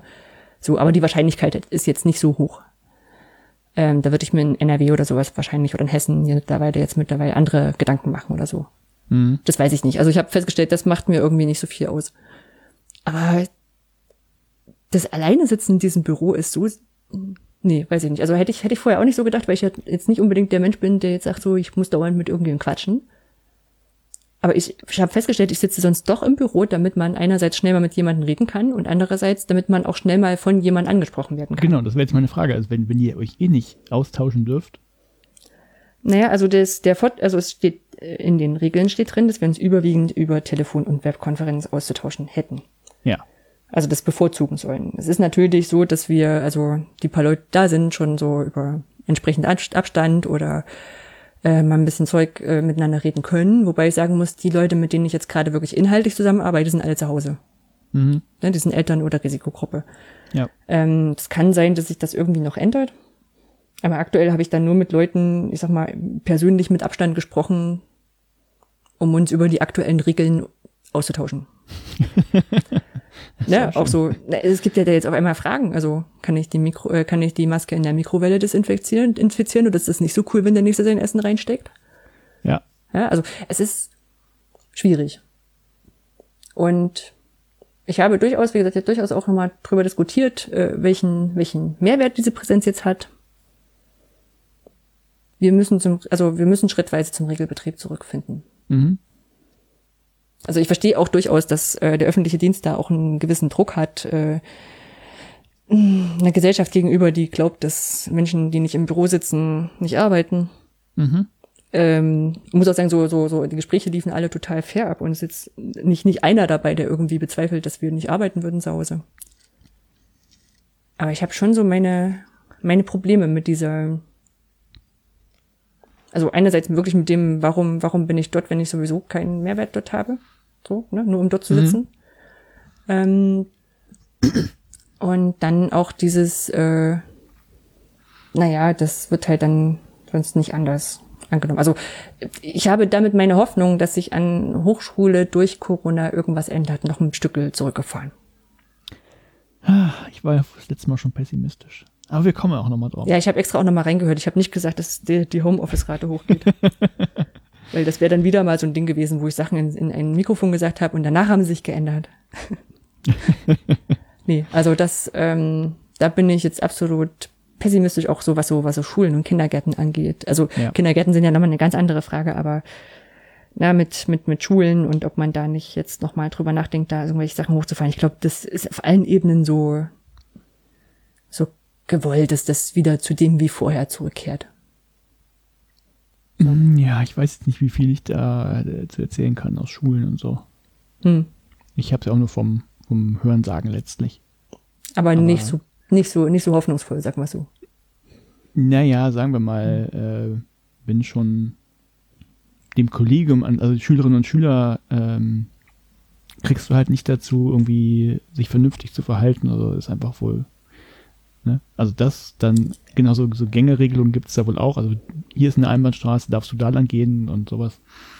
Äh, was aber nicht geht, wenn die, wenn die Gänge so schmal sind, äh, dass wenn einfach kein Platz ist, dass da Leute so viel Abstand halten, wenn das schon nicht geht. Und ähm, ja, also unter der, in der Lehrerschaft ist es wohl auch, sagen wir mal, zwiegespalten einfach, wie mit dann umgegangen wird. Hm. Also von, nee, ist schon ernst, ich muss jetzt ähm, auch im Unterricht halt Masken tragen und ich habe auch fünf verschiedene Masken mit, weil die natürlich, wenn ich den ganzen Tag was erzähle, dann durchsiffen und so weiter und so fort. Bis zu, ja, ist mir eigentlich wurscht. Ja, ja, das kriegst du halt auch schwer zusammengeführt, ne? Und ich muss sagen, so, so, so, ich merke es auch selber, ne? Also, äh, manche Abläufe sind ja so stark drin, ne? Also wir haben natürlich einen dedizierten Eingang, einen dedizierten Ausgang. Du gehst natürlich immer zu der Tür raus, wo du sonst auch rausgegangen bist. Also das äh, ist natürlich eine Sache vom Einüben. Ja. Ne? Aber auch so, ich bin den einen Tag nach Hause gegangen ähm, und bei uns im Hausflur ist es schon so, dass du einfach eine Maske tragen solltest, wenn dir irgendjemand entgegenkommt. Ne? Wenn ich da mhm. die eine Etage runterlaufe. Ich habe es einfach vergessen. War jetzt auch nicht schlimm, weil mir ist eh keiner entgegengekommen, aber ähm, ich habe mir da schon sehr eher vorgenommen, gewissenhaft zu sein. Ja, und lieber einmal ein bisschen vorsichtiger zu sein, weil auch, auch, auch um eben zukünftig dran zu denken, das wird uns ja jetzt die nächsten Monate nicht, nicht erspart bleiben. Ja. Ja, und ähm, von daher, ich würde das auch immer so nicht so wirklich den Leuten vorwerfen, sondern man merkt halt so, wie fehleranfällig es ist und wie, wie schwer doch solche, solche Umstellungen sind. Ja, naja, mhm. von daher. Na gut. Naja. Kommen wir zur Wissenschaft. Kommen wir zur Wissenschaft. Ja. Äh. Du merkst, du merkst, ich bin schon richtig mit, mit Freude dabei. Es geht um äh, Spaß. Mein, mein Paper heißt heute, oder ich habe es, Paper ist nicht so, ich habe es getauft, äh, DIY und Spaß dabei. Und DIY steht für Do It Yourself. Genau, Do It Yourself. Und weil es so schön reimt, äh, habe ich auch noch, habe ich einen Reim draus gemacht. Und alles, was sich reimt, ist gut, habe ich mal gelernt von Pumucke. Mhm. Genau. Ähm, dreht sich um ein Thema, das vielleicht, wo man denkt, hm, was, was ist denn da überhaupt der Spaß an der Lehre und was soll denn das? Und eigentlich geht es geht doch ums Lernen erstmal. Ne? Beim, bei Lehre geht es ja irgendwie um das Lernen. Und äh, es gibt da so einen Klassiker, den kennst du auch. Es gibt ja einmal auf der einen Seite quasi das Konsumverhalten. Äh, das ist bei Vorträgen so, das ist, wenn du Video guckst, so, das ist, selbst wenn da in den Videos vielleicht Quizzes drin sind, konsumierst du ja eher. Das, was immer so als passives Lernen bezeichnet wird, wobei ich das Passive jetzt so in den Gänse, äh, äh, Gänsefüßchen setzen natürlich, weil Lernen irgendwie immer aktiv ist. Und dem wird ja dann so dieses aktive Lernen gegenübergestellt, was ja so ein bisschen ist wie so, wie so ein Universalheilmittel. Ne? Alles wird besser, wenn man aktiv lernt. Das heißt, wenn man irgendwie daran beteiligt ist und nicht nur zuhört. Ne? Das soll die Selbstwirksamkeit beim Problemlösen steigern, höheres Involvement, äh, das Interesse wecken, wenn du Inhalte schon kennst und sie aber nochmal hörst, höheres Denken anregen, Motivation zum Reflektieren äh, des eigenen Lernens anregen und so weiter und so fort. Gibt es halt immer äh, Paper zu, die sowas sagen. Und ähm, das haben sich auch Autorinnen des Papers gedacht, das ich heute vorstelle. Das ist ja eigentlich, also aktives Lernen ist erstmal eine schöne Sache. Und eine davon ist ja, wie man so aktives Lernen machen kann. Das wäre ja, die Lernenden tun etwas selber. Also gut, das steckt ja quasi schon drin mit dem Aktiven. Ne? Und was? Äh, sie könnten ja auf die Idee kommen, Lernvideos zu erstellen. Du kannst mir folgen? Ja. Ne? Also ähm, do it yourself, also mach dein eigenes Lernvideo und hab vielleicht Spaß dabei, vielleicht auch nicht. Also das ist so die Idee. Und konkret äh, geht es darum, äh, ich, ich, lese mal vor, wie es heißt. Also das Paper heißt Student, Student Created Video and an Active Learning Approach in Online Environments. Ne, also studentisch oder, oder Lernenden, von Lernenden er, erzeugte Videos, ein aktiver Lernansatz in Online-Umgebungen. Die Autorinnen, tatsächlich drei Damen, Laurie O'Campbell, Samantha äh, Heller, und Heller und Lindsay Pulse von der University of Central Florida, ähm, haben diesen Beitrag geschrieben, haben ihn eingereicht am 17. August 2019. Der wurde angenommen am 2. Januar 2019 und online veröffentlicht am 8. Januar 2019. Äh, Quatsch, das ist natürlich Quatsch, 20 muss das heißen. Wenn er im August 2019 eingereicht wurde, kann er nicht davor erschienen sein. Also angenommen am 2. Januar 2020 und erschienen sechs Tage später am 8. Januar. Erschienen in der Zeitschrift Interactive Learning Environments, wobei Zeitschrift muss ich da ein Klammer, weil der nur, öffentlich, äh, nur online erschienen ist. Ich habe nachgeguckt, es gibt da keine Ausgabe oder so dazu. Und steht unter der Sci-Hub-Lizenz. Das heißt, man kann da nicht so einfach leider äh, reingucken, aber man kommt da dran, wenn man möchte. So, und die haben sich eben einfach mal diese Idee geschnappt, also Lernvideos als aktives Lernen zu benutzen oder als aktive Lernform und haben das ein bisschen speziell für ihren Kontext gemacht. Sie ähm, sind nämlich selber so in der ähm, Lehramtsaus also Forschung rund um Lehramtsausbildung äh, tätig und sie haben mal geschaut, wie ist das denn, wenn die Lehramtsstudis, beziehungsweise die heißen äh, Pre-Service Teacher, ich, eigentlich sind das Referendare, aber die sind noch an der Uni. Ich weiß nicht, ob ich es falsch übersetze oder ob das ein System irgendwie in den USA anders ist oder ob das äh, in die Studienzeit integriert ist, kann ich nicht genau sagen. Äh, für mich sind es Lehramtsstudierende. Hm. Also um die geht's. Das sind jetzt quasi die Lernenden in dem Fall.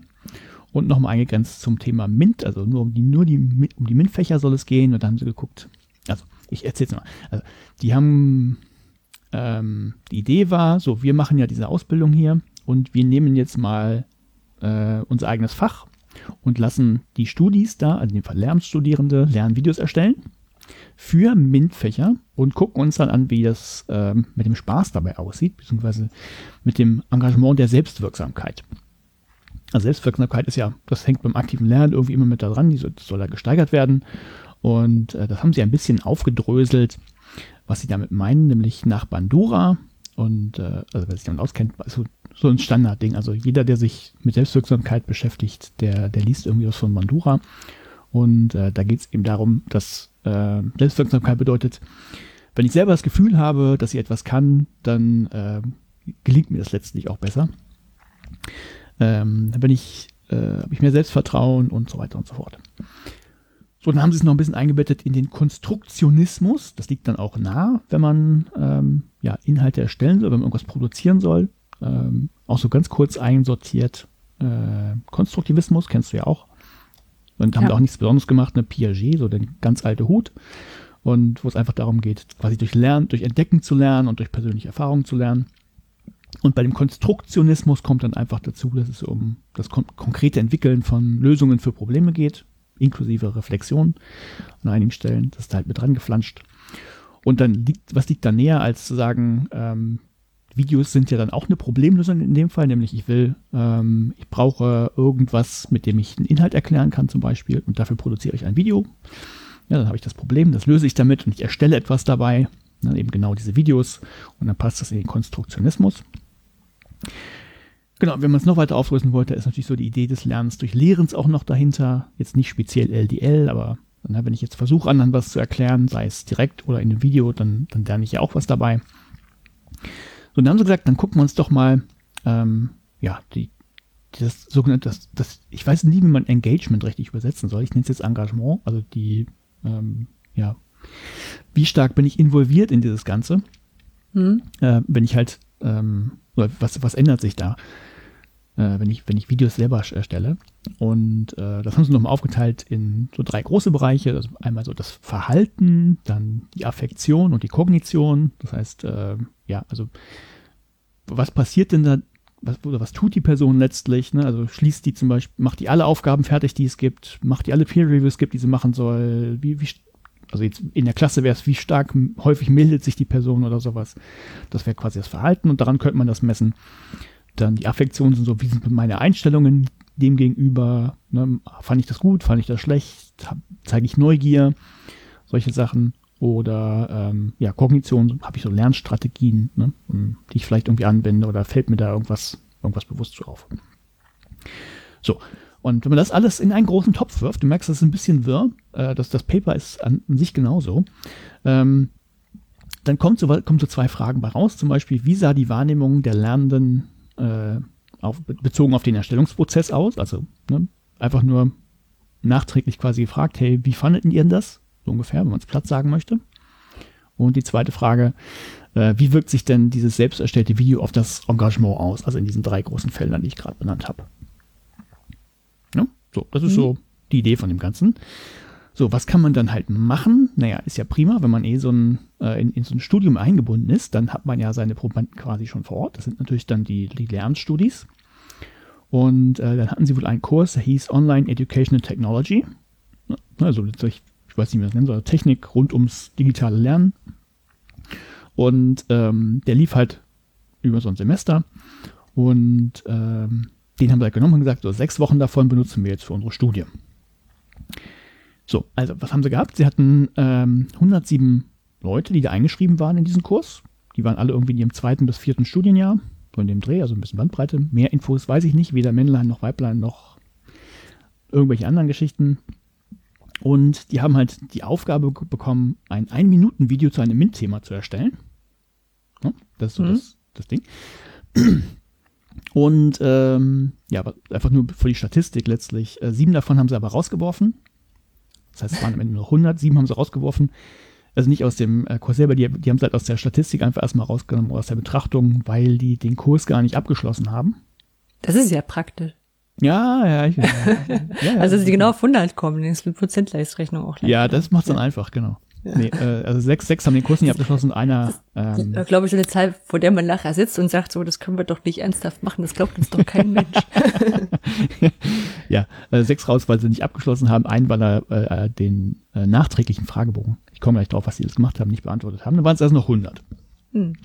So, jetzt haben sie diese 100 Leute und die, es gibt halt dieses regulare, äh, Quatsch, regulare, das reguläre, diesen regulären Kurs, den jemand durchgeführt hat, der, der den, also auch ein Hinweis, die Lehrperson, die diesen Kurs durchgeführt hat, war nicht in die Studie selber involviert. Das heißt, sie hat damit nichts zu tun, was ganz mhm. schön ist eigentlich. Ähm, ist auch komplett online abgewickelt, in dem LMS, das die Studis kannten. Ich, ich weiß nicht, ob es ein Präsenzstudiengang ist und so weiter, stand leider alles nicht drin, oder ob das komplett online irgendwie ist, oder ob es ein offener Online-Kurs war, ich weiß es nicht. Äh, keine Ahnung, dass das Studis waren, gehe ich davon aus, die waren irgendwo eingeschrieben und es lief halt nur dieser Kurs online ab, aber weiß ich nicht. So, und dann haben sie es erstmal in, in, sechs Wochen eingeteilt. Das ist also, wie sie es strukturiert haben. So lief das ab. Woche Nummer eins, also haben die erstmal ähm, ja, ein paar vorläufige Infos bekommen, noch gar keine Details, einfach auch so eine Liste mit den möglichen MINT-Themen, die sie irgendwie ja, bearbeiten konnten. Meistens, das haben sie noch erwähnt, meistens dann eher äh, Naturwissenschaft und Technik, nicht so Mathe und Informatik. Dann mussten die Leute natürlich zustimmen, so das Formale. Ne, hallo, ihr nehmt jetzt hier an der Studie teil, ist das okay? Und es gab einen Vorab-Fragebogen. Frag mich bitte aber nicht, was in diesem Fragebogen drin stand. Keine Ahnung. Ja, manchmal ähm, braucht man es ja einfach nur, um die demografischen Daten zu erfassen. Könnte sein, hm. genau. Äh, aber ist nicht, kann ich dir nicht sagen. Es gab einen Vorab-Fragebogen, das kann ich dir sagen. Dann äh, Woche Nummer zwei. Ne, da wussten sie, okay, ich habe zugestimmt. Da gab es dann erstmal genaue Infos und wohl auch äh, so Hilfsmaterial. Das heißt, es gab so für, für das Video schon mal so ein Storyboard als Muster, das man ausfüllen konnte. Es gab so ein Formular für die Lehrziele, die man erreichen möchte. Ähm, so ein paar Vorgaben, was denn, wie denn das Video gestaltet sein muss. Also es sollte irgendwie Voice-Over haben, es sollte ähm, Pop-ups drin haben, die das System wohl irgendwie kann. Ich weiß nicht, welches System das war. Früher konnte YouTube das, geht mhm. heute nicht mehr, kann es also nicht gewesen sein. Weiß ich nicht. Sollte ein kurzes Intro geben. Ich glaube, müsste ich nachgucken, maximal drei Sekunden sollte dieses äh, dieses Intro-Slide sein, was bei einer Minute ja auch okay ist. Sollte eine Intro-Musik haben, also so, so ein paar, paar Angaben, die da drin sein sollte. Das war in Woche zwei. Also und dazu natürlich noch auch äh, die, die passende Theorie im Kurs. Ne, also zur Videoerstellung geht ja um Online Educational Technology. Und da gibt es wohl ein theoretisches Modell, das ist jetzt aber ja random, das kannst du aussuchen, heißt wohl ICSDR-Modell. Wer will, kann nachschlagen, das ist aber nicht so wichtig. Ähm, genau. Und was auch schon stattgefunden hat, so man sollte halt so ein Brainstorming machen und das sollte halt auch, ich weiß nicht, ob es im Etherpad war oder wie auch immer, aber das sollte schon mal festgehalten und dokumentiert sein, was man so für Ideen hat. Ne? Woche Nummer zwei. Dann ja. Woche Nummer drei äh, gab es ein Peer Review der Ideen. Das heißt, ähm, jeder Studie, jede Studie, Ine äh, hat sich halt die Ideen, das Brainstorming von einem anderen angeguckt und hat da Feedback zugegeben. Und äh, nachdem das durch war, äh, konnte man halt schon mal recherchieren, was brauche ich denn vielleicht noch irgendwie für Materialien. Die Storyboards wurden entworfen und so fort. Also durch die Vorarbeiten, alles, was so gemacht werden muss. Eben das Ausfüllen von diesen Formularen. Dann innerhalb von Woche 4 und 5 ging es darum, das Video zu erstellen.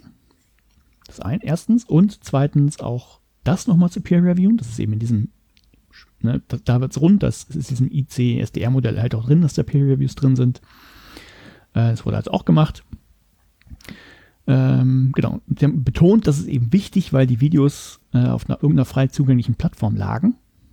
Und dann, gerade dann ist natürlich das Bestreben, das muss ja auch irgendwie alles richtig sein. Von daher, damit das sichergestellt werden sollte, äh, gab es noch eben diese Peer Reviews.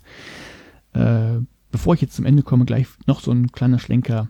Leider gibt es keinen Hinweis, wo diese Videos sind. Also wenn sie frei zugänglich sind, wäre es ja cool, wenn man sich die hätte angucken können. Hm. Keine Ahnung wo. Ich habe gerade gedacht, das, äh, das, zeigt auch, dass es nicht in Deutschland äh, die Studie stattgefunden hat, ne? Weil das das wäre gleich gar nicht so, dass die das auf YouTube oder was auch immer hochladen müssen oder Vimeo. Ging ich weiß nicht, wo, vielleicht, vielleicht war es auch die irgendeine eigene Plattform, wo es trotzdem frei zugänglich war, vielleicht mhm. auch hochschulintern, kann ich dir nicht sagen. Das ist nicht, nicht ja. sehr detailliert gewesen. Vielleicht ist auch verteilt, also vielleicht haben die auch gesagt, sucht euch irgendwas und schickt uns das. Ja. Hm. Naja. Ja. So, das und dann, also das 4, 5, jetzt überschneidet sich so ein bisschen und dann in Woche 5 und 6 halt äh, einmal die Finalisierung auf Grundlage des Peer Reviews, ne, des Feedbacks, die man bekommen hat. Und dann gab es in Woche 6 auch noch so einen nachträglichen Fragebogen. Wahrscheinlich als Abgleich zum Vorfragebogen, weiß ich aber auch nicht. Keine Ahnung. So, dann haben sie das Ganze ausgewertet. Äh, was kann man dann machen? Also äh, für die Frage 1, also diese Frage nach der Wahrnehmung, wie war denn das für euch? Haben sie sich die Fragebögen angeguckt und auch die Videos analysiert. Äh, jeweils durch zwei wissenschaftliche Mitarbeiter, beziehungsweise, ja, war auch nicht näher ausgeführt. Ich glaube, ja, wahrscheinlich wäre es Doktoranden richtig übersetzt. Die haben es gemacht. Und so haben die das tatsächlich dreimal gelesen, ähm, jeden Fragebogen und sich alle Videos auch, äh, jeweils angeguckt. Und zwar ähm, einmal einfach so lesen, dann nochmal lesen und äh, mit, ähm, mit markieren, was da eben für, für wichtige Wörter drin sind, die Bezug haben auf die, die ganze Wahrnehmung. Also ich fand's gut, ich fand's doof oder sowas. Ähm, das Ganze dann kodieren von positiv bis negativ, also positiv, neutral oder negativ, also sehr einfach. Und ähm, dann haben sie es nochmal gelesen, ein drittes Mal und ähm, haben dann nochmal so übergeordnet kodiert, dass wir geguckt haben, das, was wir jetzt gefunden haben, lässt, lässt sich das irgendwie clustern in so bestimmte Bereiche.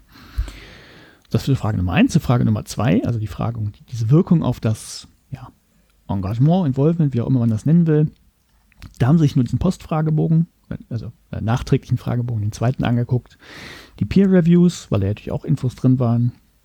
Und ähm, ja, alles, was so abgeschlossen wurde, mal analysiert und angeguckt, weil es ja in diesem ähm, in diesem Engagement auch darum ging, haben sie alles abgeschlossen, also brauchst du letztlich nur zählen, haben sie das Peer Review gemacht, haben die Formulare ausgefüllt und so weiter und so fort. Ähm, auch jeweils durch zwei, zwei Doktoranden. Und auch da, die haben es also wirklich gelesen, nochmal gelesen und dann danach vorab definierten Codes halt kodiert, die sie sich vorüberlegt hatten. Ähm, alles, was so irgendwie, da haben sie sich überlegt, was kann denn jetzt ähm, auf dieses Engagement schließen lassen, also welche Wörter zum Beispiel fürs Verhalten, welche Wörter für, äh, was war das zweite, für die Affektion, was für die Kognition und haben das dann einsortiert. Und da steht jetzt tatsächlich auch mal eine Zahl drin, Cones Kappa. Also das ist so ein, ich glaube, das hatten wir auch schon mal irgendwann, das hat letztlich in der Statistik einen Koeffizienten, mit dem kannst du gucken, ob die, ähm, ob das vergleichbar ist zwischen den, den äh, Bewertern oder ob die einen großen Einfluss haben und das sehr unterschiedlich ist deshalb. Also wie, wie zuverlässig quasi die Codierung ist. Der ist bei 0,81, das ist okay. Ist ein ordentlicher Wert. So, und dann äh, haben sie auch die Ergebnisse, ja, ich weiß nicht, dargestellt, muss ich, glaube ich, weiß ich nicht, ob man das sagen kann. Zu Frage 1, also wie sah die Wahrnehmung der Lernenden aus äh, des, des Erstellungsprozesses? Äh, nicht, wie man das vielleicht erwarten könnte, irgendwie in einer Tabelle, sondern einfach im Fließtext. Ähm, also erstmal 85 Prozent haben wir gesagt, äh, sie waren wohl sehr positiv eingestellt gegenüber der Vorgabe dieses Planungsmodells, das es gab, also inklusive der, der Unterlagen, das, das verstehe ich ja auch, ne? wenn ich nicht weiß, wie sowas geht, dann freue ich mich, wenn ich schon mal so ein Storyboard als Muster zum Ausfüllen habe. Ähm, äh, oder was gab es noch? Die Vorlagen, Lernziele und so weiter. Mit, mit, dass es dieses IC Schieß mich tot Modell gab. Also das fanden die gut. Äh, 16% deckt sich nicht, also in Summe gibt es nicht 100, hätten aber auch gesagt, sie hätten ohne so ein Modell irgendwie gearbeitet. Das wäre nicht das Problem. Dann äh, zum Entwicklungsprozess selber, das war eine Selbstauskunft, muss man auch mal wissen, ne? aber ähm, nach der Selbstauskunft gab es auf jeden Fall ein gesteigertes äh, Selbstwirksamkeitsgefühl bei mhm. den eigenen technischen Fähigkeiten. Ja, sie mussten ja ein Video erstellen und äh, vielfach werden sie es einfach nicht gekannt haben, waren ja keine, keine Techniker, keine Regisseure oder was auch immer damit zu tun haben kann. Ähm, sondern die mussten ja Videos produzieren, kannten vielleicht kein Videoschnittprogramm, wussten gar nicht, wie geht das mit der Kamera. Ähm, haben sie gesagt, da haben sie sich auf jeden Fall besser gefühlt. Äh, einer naja, so angegeben, du hast ja auch manchmal so den Fall, dass du sagst, ich weiß zwar prinzipiell, ich kann das mit dem Tool machen und ich kann das mit dem Tool machen. Ähm, aber wenn du dich wirklich mal an so ein komplettes Projekt dran setzt, merkst du auch immer, wo nochmal Detailfragen sind. Mhm. Ja, ja. Nee. Also da bezogen auf Selbstwirksamkeit, ja, gestiegen auf die technischen Fähigkeiten. Äh, einer hatte speziell wohl äh, angegeben, er war echt überfordert eigentlich, aber hat es dann irgendwie doch geschafft. Also es war halt tatsächlich nicht so einfach und klar, wenn ich es dann schaffe, ne, dann äh, glaube ich natürlich auch, hey, kann ich mir selber auf die Schulter klopfen, ich kann das ja doch. Äh, einige haben angegeben, dass sie auch ähm, dazu angeregt wurden, später in ihrer eigenen Lehre, wenn sie denn auch an Schulen sind, äh, selber Videos zu nutzen, haben darüber nachgedacht. Das ist so ganz schön. Und ähm, negativ angegeben wurde wohl, äh, speziell zum Entwicklungsprozess der Videos, dass die Zeitvorgaben einfach irgendwie nicht hingehauen haben. Und sowohl die Zeit für die Entwicklung selber, also wir hatten ja quasi Woche 5 bis Woche 6, also sagen wir mal so anderthalb Wochen. Peer Review war ja auch nochmal drin. Ne, 4 bis 5. Ähm, war wohl offensichtlich zu wenig und auch die äh, Länge des Videos, also eine Minute, die schien wohl für ein bisschen Unbehagen zu sorgen. Verstehe ich. Letztlich auch, ich weiß auch nicht, wo die eine Minute herkam. Die steht halt, ist ein willkürlicher Wert da drin. Ich hätte spontan gesagt, naja, ist dann auch irgendwie sehr kurz. Also da kann ich ja wirklich, wenn ich was erkläre, dann muss ich schon auf den Punkt bringen, was ja nicht erstmal nicht schlimm sein muss. Kann ja auch gut sein. Mhm. Twitter mit früher 140 Zeichen war ja auch ganz cool, um mal zu sagen, hey, da muss ich mich jetzt anstrengen, damit ich das da vernünftig formuliere. Äh, ja, aber das, das schien wohl negativ aufgefallen zu sein. Ja, zumal du, glaube ich, auch die Erfahrung brauchst, dass kürzer wirklich besser ist und wie lang eigentlich eine Minute ist. Ja, ja. ist eben nicht so lang. ja, doch. Also wenn du einen richtig guten Erklärfilm machst. Naja. Ja, gut, aber dann sind auch anderthalb Wochen, wenn du das noch nie gemacht hast, echt sportlich. Mhm. Ne? Also überhaupt, also die Balance passt einfach nicht. Ich kann ja nicht genau sagen, was, weil auch da stand nicht mehr zu drin. Ja. Ja, genau. Dann äh, zu der Aufgabe an sich, also was sie noch so machen mussten. Äh, die haben das wohl von sich aus, ohne dass gefragt war, oft mit Peer-Reviews von Texten verglichen. Da scheinen sie es gekannt zu haben.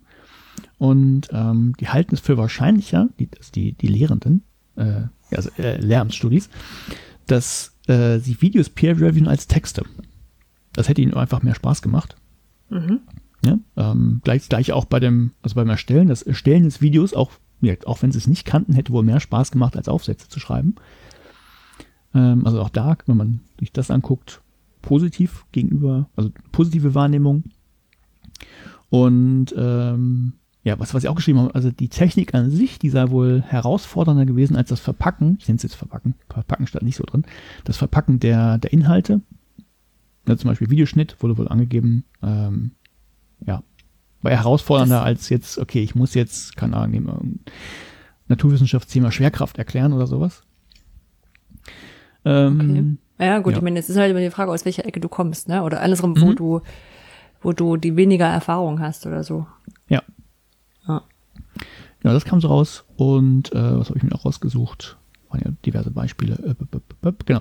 Äh, so, Schlenker, so, wirkt wie eine Randnotiz. Äh, das Fachwissen wäre aber auch verbessert worden. mhm. Ja. Tja, doch keine, äh, das ist, es kam keine mir vor, Scheibe, wie eine, Erde. Es hm? kam mir vor wie eine Notiz, also stand irgendwie so ein Nebensatz mit drin. Ja. Ähm, ach ja, und vielleicht auch noch ganz spannend, es war ja, war ja ein reiner Online-Kurs, also er hat wirklich ohne Präsenzphasen stattgefunden, wenn ich es richtig mhm. verstanden habe. Ähm, das schien aber nicht hemmend gewesen sein, um die Videos nachher fertig zu kriegen. Also wenn von den 107 auch 101 einer ein Video fertig bekommen haben, finde ich das, das ist ganz ordentlich. Ist auch ich finde es auch eine ordentliche Quote. Also man ja. weiß jetzt immer nicht, in welchen Settings das drin ist und wenn die, keine Ahnung, nochmal teuer Studiengebühren bezahlen, ist dann eine andere genau, Motivation das, das gegebenenfalls dahinter. Mhm. Ja. Genau, das weiß ja. ich nicht, aber ähm, das schien auf jeden Fall nicht das Problem sein. Also auch online kann man so einen doch recht komplexen Sachverhalt, wie ich erstelle in Videos, irgendwie rüberbringen, also mit den Hilfestellungen, die sie gegeben haben. Ne? Mhm. So, also das war quasi Ergebnis von Frage 1. Dann, also zur, wie wurde es wahrgenommen? Und dann Frage Nummer 2, das, das ist ja eigentlich vielleicht eher die spannendere Frage. Ähm, wie wirkt sich denn dieses selbst erstellte Video auf diese Bereiche des Engagements, also auf die, das, Verhalten, auf die Affektion, auf die Kognition? Und da hatte ich ja gesagt, die haben das halt gelesen und halt kodiert. Also die, die Codierung gab es ja schon, die haben halt geguckt, ähm, nach diesen Schlüsselworten sortieren wir das zu. Und da haben sie mal geschaut. Und innerhalb der, in diesem Postfragebogen, also nachträglichen Fragebogen, gab es wohl zum Thema Verhalten 89 Nennungen also 89 Mal wurde das Thema in den äh, äh, irgendwie entdeckt. Und jetzt so ein so ein Beispiel, da waren jetzt, das war ganz nett, da so ein paar Beispiele, die sie genannt haben, was so als Antwort kam. Also ich habe es jetzt übersetzt. Äh, eine war zum Beispiel, mir hat es gefallen, andere Projekte zu sehen und Applaus zu spenden. Also das ist so das Verhalten, was da, was dabei rauskam. Äh, dann, was so in Richtung Affektion ging, da waren es wohl 113 Nennungen. Also wurden ein bisschen häufiger genannt als so, was so in den Bereich Verhalten fiel. Zum Beispiel, das war eine sehr anstrengende Aufgabe. Es geht ja darum, wie, wie stehe ich dem Ganzen gegenüber. Oder zur Kognition, da waren es dann 131 Nennungen, also am meisten. Also offensichtlich, ähm, wenn, wenn so ein Frage, ich weiß nicht, wie der Fragebogen gestaltet war, aber vielleicht scheint es eher so zu sein, dass man sich überlegt, ähm, ja, wie habe ich denn gelernt und sich darüber Gedanken macht. Und äh, eine so eine Antwort war zum Beispiel, ich habe mein Intro gekürzt, Punkt, Punkt, Punkt mit Auslassung. Ich habe festgestellt, dass, bop, bop, bop. Ne, also haben sie offensichtlich nachgedacht darüber, was sie gemacht haben. Also das ist so erstmal nur quasi, ähm, ja, wie soll man sagen, numerisch, äh, was Leute zurückgemeldet haben. Also ja, so drei Items pro Person ungefähr, wenn man es umrechnet. So, das kann man machen. Da haben sie überlegt, okay, ähm, so das Engagement kann man ja auch daran feststellen, wie viele Leute jetzt ähm, den Kurs komplett abschließen, also letztlich, oder äh, wie viele, fangen wir erstmal an, wie viele diese Videos abgegeben, also fertiggestellt haben. Und wenn man das rausrechnet, äh, kommt man auf 93 Prozent, also 107 anfänglich und dann 101 Video mit 93 Prozent. Äh, wenn man sich dann die anderen Aufgaben anguckt, haben 91 Prozent alle Teilaufgaben, die es so gab in diesem Kurs, also ähm, zu dem, zu dem der Videoproduktion abgeschlossen, also Peer Reviews gemacht, Fragebogen beantwortet, tralala. Und fragen, ja gut, was ist das ein guter Wert, ist das ein schlechter Wert? Ist jetzt schwierig zu sagen, wenn man keine Referenz hat. Und die Referenz haben sie genommen, äh, so die, die abgeschlossenen Aufgaben vom Rest des Kurses. Also wie viel haben die Leute davon gemacht? Da waren es erstaunliche 84 Prozent okay. von allen anderen Aufgaben. Ne, wenn man das mit einem reinen Online-Kurs betrachtet, das hast du ja gerade schon gesagt, ne, man muss sich das angucken, wenn es bezahltes Studium ist und so weiter, sind die natürlich irgendwie ähm, wahrscheinlich ein bisschen stärker motiviert, alles auch schön zu bearbeiten. Äh, also 84 ist an sich schon ein ganz hoher Wert und äh, speziell zu dieser Videoaufgabe waren es aber tatsächlich noch mehr, was darauf hindeuten kann, ha, hat offensichtlich Spaß gemacht, beziehungsweise das Engagement war einfach größer bei solchen äh, mhm. Aufgaben. So, und äh, wenn du glaubst, ist ja alles bis jetzt ein bisschen dünn gewesen, äh, dann muss ich dich fast ein bisschen bestätigen, ja, jetzt kommt nicht mehr viel dazu. Es gab noch so einen Diskussionsteil, aber ähm, da steht letztlich drin, ja, äh, von Lernenden erstellte Videos tragen zur wahrgenommenen Selbstwirksamkeit bei. Ne? Mhm. Ja, ich jetzt in Klammern bei der Entwicklung von Videos und nochmal in Klammern und auch zu MINT-Inhalten. Ja, und in dieser, in dieser speziellen Gruppe, ja, ja, ja. Ja, ja, ja genau, das, das, das haben sie selber noch erwähnt, dass das natürlich nicht generalisierbar ist, sondern Lernstudis müssen wir in anderen Fächern nochmal machen. Äh, nee, was dann noch anmerken, ähm, speziell, weil äh, das ja so offensichtlich sehr herausfordernd ist, so ein Video zu erstellen, wäre wohl da noch mehr Unterstützung notwendig gewesen. Das nehmen sie halt mit. Ähm, ja, und es gäbe halt ähm, äh, so in diesem affektionellen Bereich, heißt es überhaupt aff, aff, nee, affektiv? Affektiven, ja. Affektiv, ja. Naja, ist, ist ja auch wurscht. Ähm, in diesem Bereich gäbe es ein erhöhtes Verantwortungsgefühl für korrekte und verständliche Darstellung der Inhalte, so habe ich das mal übersetzt. Äh, einfach, ähm, das kriegen ja jetzt andere und ich produziere jetzt ein Video und äh, das muss jetzt auch alles richtig sein. Ich weiß nicht, was da der Vergleichswert war. Man kann sagen, ob denn der Text gegenüber oder? Weiß ich, weiß hm. ich nicht. Ja. Und äh, dann äh, letzte, was, was dabei rauskam, wenn man es platt sagen sollte, Peer Review ist gut für die Qualität von Videos. Hm. Ende des Papers. Ja, bist nicht, bist nicht dazu verdammt, das, äh, was, was Überraschendes rauszukriegen, ne? Nee, nee, das nicht. Aber hm. ähm, wenn ich mal meinen eigenen Selbst dazugeben sollte, habe ich mir tatsächlich auch ein paar Stichworte gemacht. Also, ähm, was der Anfangsteil ne, der Theorie beschrieben ist, okay. Ne, so was, was gibt's denn da alles so zu ähm, äh, aktivem Lernen und so ein bisschen was, wie gesagt, zu den einzelnen Sachen, die sie ja angeschnitten haben, so Selbstwirksamkeit Bandura oder ähm, Konstruktivismus nach Piaget und so. Aber das sind so die Standarddinger, die man da, das jetzt, ja, und äh, wirklich benutzt haben sie das im Paper nicht. Also bis auf ähm, dieses Engagement-Ding, ja, okay. Also, hm. so, also letztlich nicht, nicht ganz so extrem. So dieses, wo, wo du dann sagst, so, warum zieht ihr jetzt hier so ein Modell hoch, wenn, ja, wenn ihr nur einen ganz kleinen Teil nehmt? Ja, nicht ja. ganz. Das klingt jetzt vielleicht schlimmer, als ja. es ist, aber okay. so, so, ein bisschen zumindest Theorie um der Theorie willen. Mhm. Und dann wirkt das Ding aber auch so, ich, beim Lesen, ich musste echt so einige Sachen, das, das wirkte echt unstrukturiert. Also ich musste immer gucken, hä, wieso kommt denn das jetzt und da und ja, und dann, was, was mir da komplett gefehlt hat, das ist überhaupt nicht nachvollziehbar. Also es gibt keine Angaben zu den Fragebögen, was stand denn da drin, was habt ihr denn da gefragt und wie. Ne, also das könnte, könnte keiner reproduzieren in irgendeiner Form. Es geht einfach nicht. Die Daten selber sind also nicht mal, nicht mal eine Statistik oder so, nicht mal eine in Tabellenform, so wie ich das, gut, vielleicht ist das so ein Techniker-Ding, aber ich hätte gerne auch zumindest mal eine, eine Übersicht gehabt, was ist denn da rausgekommen? Es gab wirklich nur Fließtext mit so ein paar hm. gefühlt willkürlichen Sachen, die sie rausgegriffen haben. Also, Daten gibt's nicht, unvollständig, ich weiß nicht. Ja. Komisches Paper. Ja. Also wenn ihr mich fragen müsstet, ich habe es jetzt für euch gelesen, ihr müsst euch das nicht mehr angucken. Hm. Kommt wirklich eigentlich nichts warum. Hm. Also mir, mir steht auch so, wenn so, wenn du manchmal Zahlen da sind und dann sind die nur so im Fließtext integriert, ne, wo ich sage so hier einmal ein Balkendiagramm. Das kann nicht so schwer sein, ja, das äh, ist manchmal ein bisschen komisch. Ich habe so gedacht, vielleicht ist das in diesen, in diesen, wie nennt man das denn, diesen Bestreben hier dieses äh, Scholarship of Teaching and Learning, ja, also ich sag mal, wo aus der Hochschuldidaktik ja ähm, häufig gesagt wird und das auch stimmt und richtig ist, sicherlich, ähm, die eigene Lehre zum, zum, zum, zum Untersuchungsobjekt mhm, zu machen. Und das, das war es ja explizit nicht. Und das war es explizit nicht. Nee, also der, der Lehrende, der diesen Kurs gemacht hat, der war ja wirklich nicht so, in der ja, Schule stimmt. beteiligt. Ah, gut. Na, und sonst, also ich habe sowas ja auch mal gemacht und da wusste hm. ich auch, okay, das ist jetzt nur zählen, messen, wiegen. Ich habe es aber echt dran geschrieben. Hm. Ne? Also. Ja, ja, ja. Das stimmt. Dann weiß ich es nicht. Nee, das wäre das wäre wär so doch eine Theorie gewesen, dass halt so, naja, wie es halt so manchmal ist, ne? Dann kriegst du halt dann, ja, das könnten wir eigentlich auch mal untersuchen und was könnten wir denn mhm. untersuchen mhm. bei unserem, bei unserem Kurs? Auch das wäre jetzt eine gute Möglichkeit und dann, ach Mist, wir brauchen jetzt irgendeine Theorie, obwohl wir das immer schon so machen, ne? Also das ja. ergibt sich ja manchmal dadurch, aber wer weiß. Also ich fand das ein bisschen, weiß ich nicht, dünn.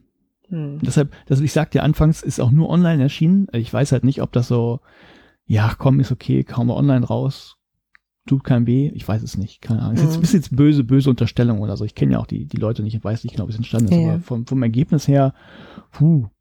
Ansonsten, wenn ihr interessiert seid, guckt euch, guckt es euch mal an und gebt mal eure Einschätzung. Vielleicht bin ich da ja auch, weiß ich nicht, komplett auf dem falschen Dampfer, aber ich fand es nicht so berauschend. Naja, guck ich. Also für das Ergebnis, ja. also was wirklich bei rauskam, ja. Mhm. Leute, also ja, okay, finden es spaßiger, okay. Ja, aber was ist jetzt die Schlussfolgerung daraus? Nix. Peer Reviews sind gut für die Qualität, die Videos werden euch besser. Ja, ja, mhm. doof, mhm. wenn nicht. Ja. Hm. ja. Ja. Ja. Okay, na gut. heute, hat, heute hatte ich mal ein, ein Paper in der, aus der Richtung. Meins ist eigentlich ganz cool, glaube ich. ja, dann sag doch mal, wie, wie viel ist denn jetzt? Genau, how much is the Open Access und wie bekommen wir das raus? Ja. Ähm, und zwar, wie fange ich denn an? Und zwar, äh, genau, Open Access ist cool, weil Sowieso. Sowieso. Na, die, die meisten würden sagen, muss ich ja nichts für bezahlen. Genau, die meisten würden sagen, muss ich nichts für bezahlen. Ich würde es andersrum sagen, ich würde sagen, ähm, man hat keine zusätzlichen Kosten zu denen, die man ohnehin schon bezahlt hat. Ja, das klingt schöner. Ne? Also ähm, dann musst du braucht man ja den Hintergrund vielleicht ganz kurz. Sagen, vielleicht, wie, ja. ich weiß nicht, überlegen, wie, wie weit ich ausholen ja. sollte. Ähm, früher, vor dem Krieg, ich mal noch äh, Sachen, Forschungsergebnisse auf Papier drucken musste und ähm, auch Forschungsergebnisse per Post verteilen musste, um die gegenseitig zu lesen und sowas. Da hatten Verlage eine ziemlich zentrale Rolle. Die haben nämlich dann, einerseits haben die zum Schluss das Zeug gedruckt, ähm, haben aber auch stark vermittelt, ähm, wenn jetzt jemand Manuskript verfasst hat, äh, wer das gegenlesen muss und sowas und ähm, da eine wissenschaftliche Sicherung herzustellen. Und ich sag mal, diese, diese wissenschaftliche Qualitätssicherung und die Diskussion, die ist auch weiterhin wichtig und so. Aber mit der zunehmenden Digitalisierung ähm, ist halt die Frage so, okay, was macht jetzt eigentlich der Verlag noch? Na, der Verlag ähm, ist eigentlich mittlerweile vor allem dafür da, gute Paper quasi auszusuchen. Und selbst da muss man häufig die Einschränkung machen. Es ist natürlich von Verlag zu Verlag auch unterschiedlich. Also ich will das gar nicht kleinreden. Es gibt tolle Verlage. Ähm, da ist es häufig so, dass die, die Herausgeber von einem, von einem Journal, wo dann die Beiträge drin sind, ähm, eigentlich wieder Professorinnen und Professoren sind, ähm, mhm. die das auch, also letztendlich in ihrer Arbeitszeit machen, weil also Professoren, die haben ja keinen, keinen, keinen festen 9-to-5-Job. Ähm, und so ein bisschen, mh, hm, ich sag mal, es gibt durchaus einfach, also das, das Negativbeispiel ist einfach, es gibt Verlage, die sind nur Webseite und, und, und PDF-Speicherplatz. Ja. So. Im schlimmsten Fall. Genau. Und dafür, ähm, dass Wissenschaftlerinnen und Wissenschaftler Paper schreiben in ihrer von der Gesellschaft finanzierten Arbeitszeit. Mhm. Menschen das lesen in ihrer von der Gesellschaft finanzierten Arbeitszeit, äh, mhm. um da quasi Rückmeldung zu geben, was nochmal genauer kommen müsste oder vielleicht auch um Sachen abzulehnen, wenn sie, äh, ich sag mal, ich will nicht sagen hoffnungslos, aber wenn sie entweder nicht zu diesem, zu diesem Journal passen oder wenn sie in der Qualität so gering sind, dass sie sagen, also selbst mir mit fünf Nachbesserungen sehe ich da kein, keine Relevanz. Ähm, die Menschen werden in der Regel auch vom Wissenschaftssystem bezahlt. Ja. So, dann gibt's diesen Verlag, der speichert das irgendwo und dann kommen die Bibliotheken und sagen, wir würden jetzt gerne diesen, diesen fertigen Artikel unseren, äh, unseren Leserinnen und Lesern anbieten, dass sie es lesen können. Und dann sagt die Bibliothek, äh, sagt der Verlag, ja, jetzt möchten wir noch mal Geld haben. Genau. So. Und ähm, wie gesagt, es ist je nachdem, was äh, was man bekommt gegen das Geld. Es gibt äh, Verlage, gerade von Konferenzbänden, der der Wachsmann Verlag, muss jetzt einfach mal als ein Beispiel rausgehen, der wirklich toll ist, oder auch der WB äh, W Bertelsmann Verlag. Ähm, nicht der Bertelsmann Verlag, W. Bertelsmann Verlag, ähm, die, äh, die sind zum Beispiel toll, die machen richtig, also ordentlich Lektorat, die setzen das nochmal ordentlich, ne? Also sind so, die, die bringen alle Leistungen mit, die man so sich so wünscht dann von einem Verlag selber. Ja.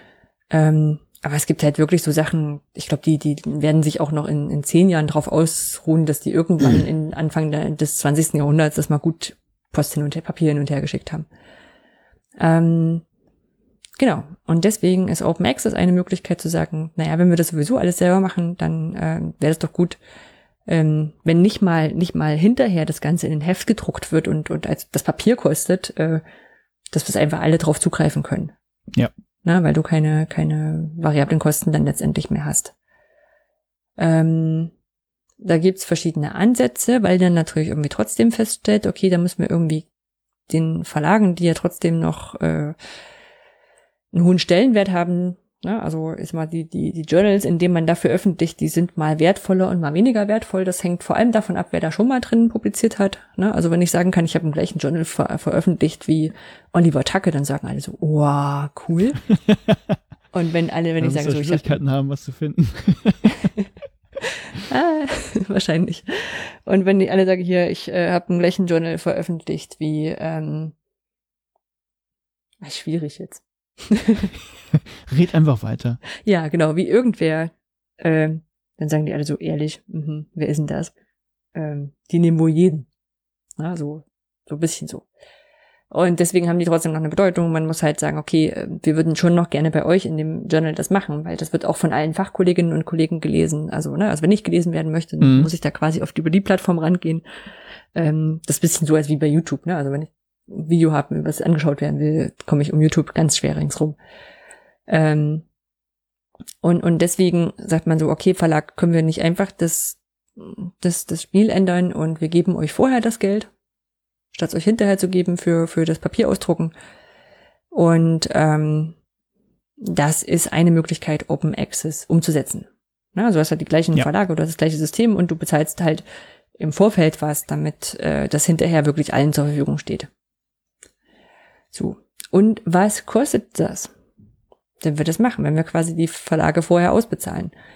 Und das haben sich äh, zwei, zwei, ich glaube, aus der Bibliothek stammten Menschen angeguckt.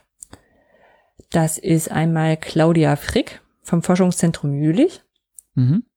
Die ist auch, also über die habe ich den Artikel auch gefunden. Ähm, sie ist Fussy Leapfrog auf, äh, auf, auf Twitter Mhm. Das allererste Mal habe ich sie beim Kongress, beim 35C3 gesehen. Da hat sie einen, ich sag mal so wirklich so einen Basic-Vortrag drüber gehalten, warum äh, dieses Publikationssystem so kaputt ist und warum Open Access eigentlich der Standard sein sollte. Ähm, und es hat auch den, den Forschungsstrom, den ich hier bestimmt schon mal empfohlen habe. Forschungsstrom ist eine, Stimmt. Ähm, eine, eine, ein Stream auf Twitch, wo sich drei, also äh, Claudia Frick und zwei, äh, zwei weitere Personen ähm, über aktuelle Forschungsthemen austauschen. Quasi wie ein Podcast zum Mitsprechen, äh, mit, mit Chatten. ähm, von daher ähm, folge ich schon eine Weile, ist äh, sehr cool und sympathisch und sehr fundiert, die Sachen, die sie macht. Hat sich zusammengetan mit Christian Keier von der Universität Graz. Äh, veröffentlicht ist der Artikel vom 5. Mai 2020, also gerade mal äh, 22 Tage her und mhm. heißt Publikationskosten für Zeitschriftenartikel abseits von Open Access Publikationsfonds äh, äh, von äh, Lost in Transformation.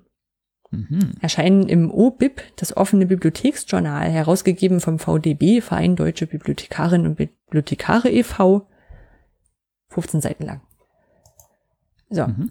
Und ähm, man, man hat es ja häufig, ne? So, so sparen wir durch Open Access denn wirklich Geld und was kostet das überhaupt? Und also, und ähm, das haben sie sich mal angeguckt und haben ein Problemfeld aufgemacht, bei dem ich gar nicht so richtig, also bei dem mir nicht bewusst war, dass es es gibt, aber äh, es war, war mir dann relativ schnell klar, dass also dass es äh, natürlich schwer ist für Bibliotheken, diese Kosten überhaupt zu tracken.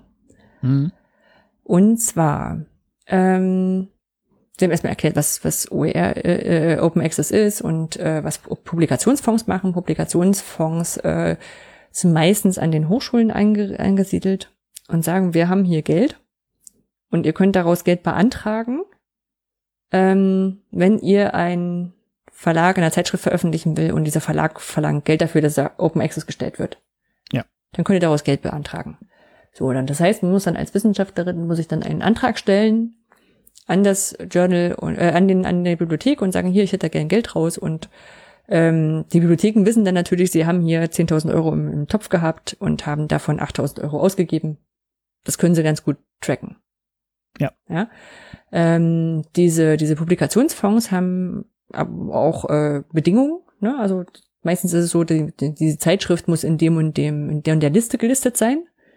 Äh, einfach auch um dem, dem Phänomen vorzubeugen, dass es diese Zeitschrift gar nicht gibt und irgendwelches Geld umgebogen wird. Mhm. Oder wir hatten, glaube ich, irgendwann auch schon mal das, äh, das Phänomen der Predatory Journals. Ja, hatten wir schon. Ähm, das sind Journale, äh, bei denen selbst Wissenschaftlerinnen und Wissenschaftler, vor allem wenn sie relativ kurz dabei sind, ähm, nicht richtig transparent ist, dass sie gar kein angesehenes hohes Journal sind, sondern eigentlich nur genau diese, diese, diese Gebühren abgreifen möchten. Ähm, welche Gebühren können das sein? Also einerseits gibt es die sogenannten APC, äh? Article Processing Charges. Aha. Das heißt, ähm, ich bezahle quasi erstmal Geld dafür, dass das diesen, diesen Review-Prozess durchläuft. Mhm. Oder generell dieses äh, einmal durchläuft. Und ähm, also ein der Probleme ist halt auch so, dass diese ganzen Finanzierungsgebühren, auch äh, Finanzierungsmodelle auch sehr unterschiedlich sind. Es gibt Journals, die haben Color Charges, wenn du farbige Abbildungen hast. Mhm. Es gibt welche, die haben Submission Charges, also erstmal um überhaupt was einzureichen. Das ist aber nur relevant, wenn es gedruckt wird, oder? Nee, ich, äh, äh, bei, bei bei Color Charges, nee, gibt's wohl tatsächlich, tatsächlich wohl auch, wenn du Online-Publikationen bloß hast. Das ist so Okay. ein Ding, das ist einfach wahrscheinlich traditionell irgendwie so geblieben. Ja, verbraucht mehr Pixel und dann. Ja, ja, oder, oder auch wenn mit Anzahl von Tabellen oder sowas. Das fand ich auch bisschen, also da hätte ich aber schon den Anspruch, dass die mir die Grafiken malen. Ich wollte gerade sagen, wenn die mir die erstellen, okay. Obwohl Ja. dann auch Farbe oder Schwarz-Weiß. Ja, gut, Ja, dass es ja, einen Unterschied macht für einen Grafiker. Mhm. Es gibt noch sowas wie Page Charges. Mhm. Also wenn Umfang? du im Umfang, wobei sie da auch gemeint haben, dass es häufig so, wenn du drüber liegst über der, Sei- über der Mhm. Seitenzahl, die sie vorgegeben haben, dann kann ich sogar ein Stück weit verstehen. Also Wieder, die, die, die Gelder wird, würde ich dann auch abgreifen. Wenn es gedruckt wird. Ja. Genau. Ähm, sie meint, es ist halt auch ein bisschen, ein bisschen schwierig, weil du die Gesamtausgaben deswegen einfach nur sehr, sehr schwer schätzen kannst. Mhm. Einige von diesen Kosten werden übernommen, manchmal werden die nicht übernommen. Ähm, es gibt sehr unterschiedliche Verlagsabkommen, also es gibt welche, die werden pauschal beglichen. Ähm, wer da vielleicht in letzter Zeit ein bisschen was aufgepasst hat, es gibt gerade so einen Deal. Also es ist irgendwie, eine, ähm, muss gerade mal gucken, ob es hier irgendwo drin stand. Deal ist ein Abkommen mit mehreren Verlagen, ähm, dass die Einreichungen alle Open Access gestellt werden. Dafür kriegen sie im Gegenzug Geld. Mhm. Und zwar, also es sind quasi so, so mehr oder weniger alle Bibliotheken oder alle beteiligten Bibliotheken, ähm, die dann das Geld rüberschieben, bezahlen dann gemeinsam was und können das dann besser finanzieren. Weil das Problem ist ja auch, ähm, dass sie, ähm, dass die Bibliotheken auch untereinander gar nicht wissen, was es kostet. Ja. Ja, also die verhandeln das alle extra mit den, den Verlagen aus und äh, ist natürlich jetzt auch nicht unbedingt im Interesse des Verlags zu sagen, hier ist unsere Preisliste. Hackt Mhm. mal ab, packt das in euren Warenkorb und kauft das nachher, sondern da wird schon so ein Stück weit nochmal auch über Rabatte gehandelt und man kann das jetzt auch den Verlagen nicht selber vorwerfen. Es gibt einfach auch unterschiedliche Bezahl äh, Finanzierungsmodelle von den Hochschulen. Klar. Ne? Und dann ähm, meinen sie auch, es ist schon durchaus auch so, dass wenn man da nochmal anruft und sagt so, hier, ihr sagt, es kostet 3000 Euro, wir können aber nur 2000 Euro finanzieren, dass der Verlag dann sagt, ja, kein Ding, mach mal halt für 2000 Euro. Ja, Mhm. Die halt Spielmasse. Und ähm, das Problem insgesamt halt, also neben der Frage, dass sie es gar nicht richtig gut erfassen können und da nicht so gute Verhandlungspositionen haben, ist, dass sie, ähm, dass sie, dass sie äh, auch, dass auch nicht alles immer über diese Bibliothek läuft. Ja, also äh, ähm, vielleicht noch mal muss gerade mal noch gucken. Es gibt äh, genau, es gibt noch ein paar Modelle, da gibt's noch mal so Lesezugriffe, die noch mal gezahlt werden und dann wird Ah, quasi im okay. Vorfeld auch geschätzt, ähm, wie oft wird denn so ein Artikel abgerufen und dann bezahlen sie es erstmal und dann wird am Ende des Jahres geguckt, wie viel ist denn wirklich abgerufen worden und dann ähm, dann dann dann wird dann noch mal nachgezahlt oder oder zurückerstattet, wahrscheinlich, weiß ich Mhm. nicht so.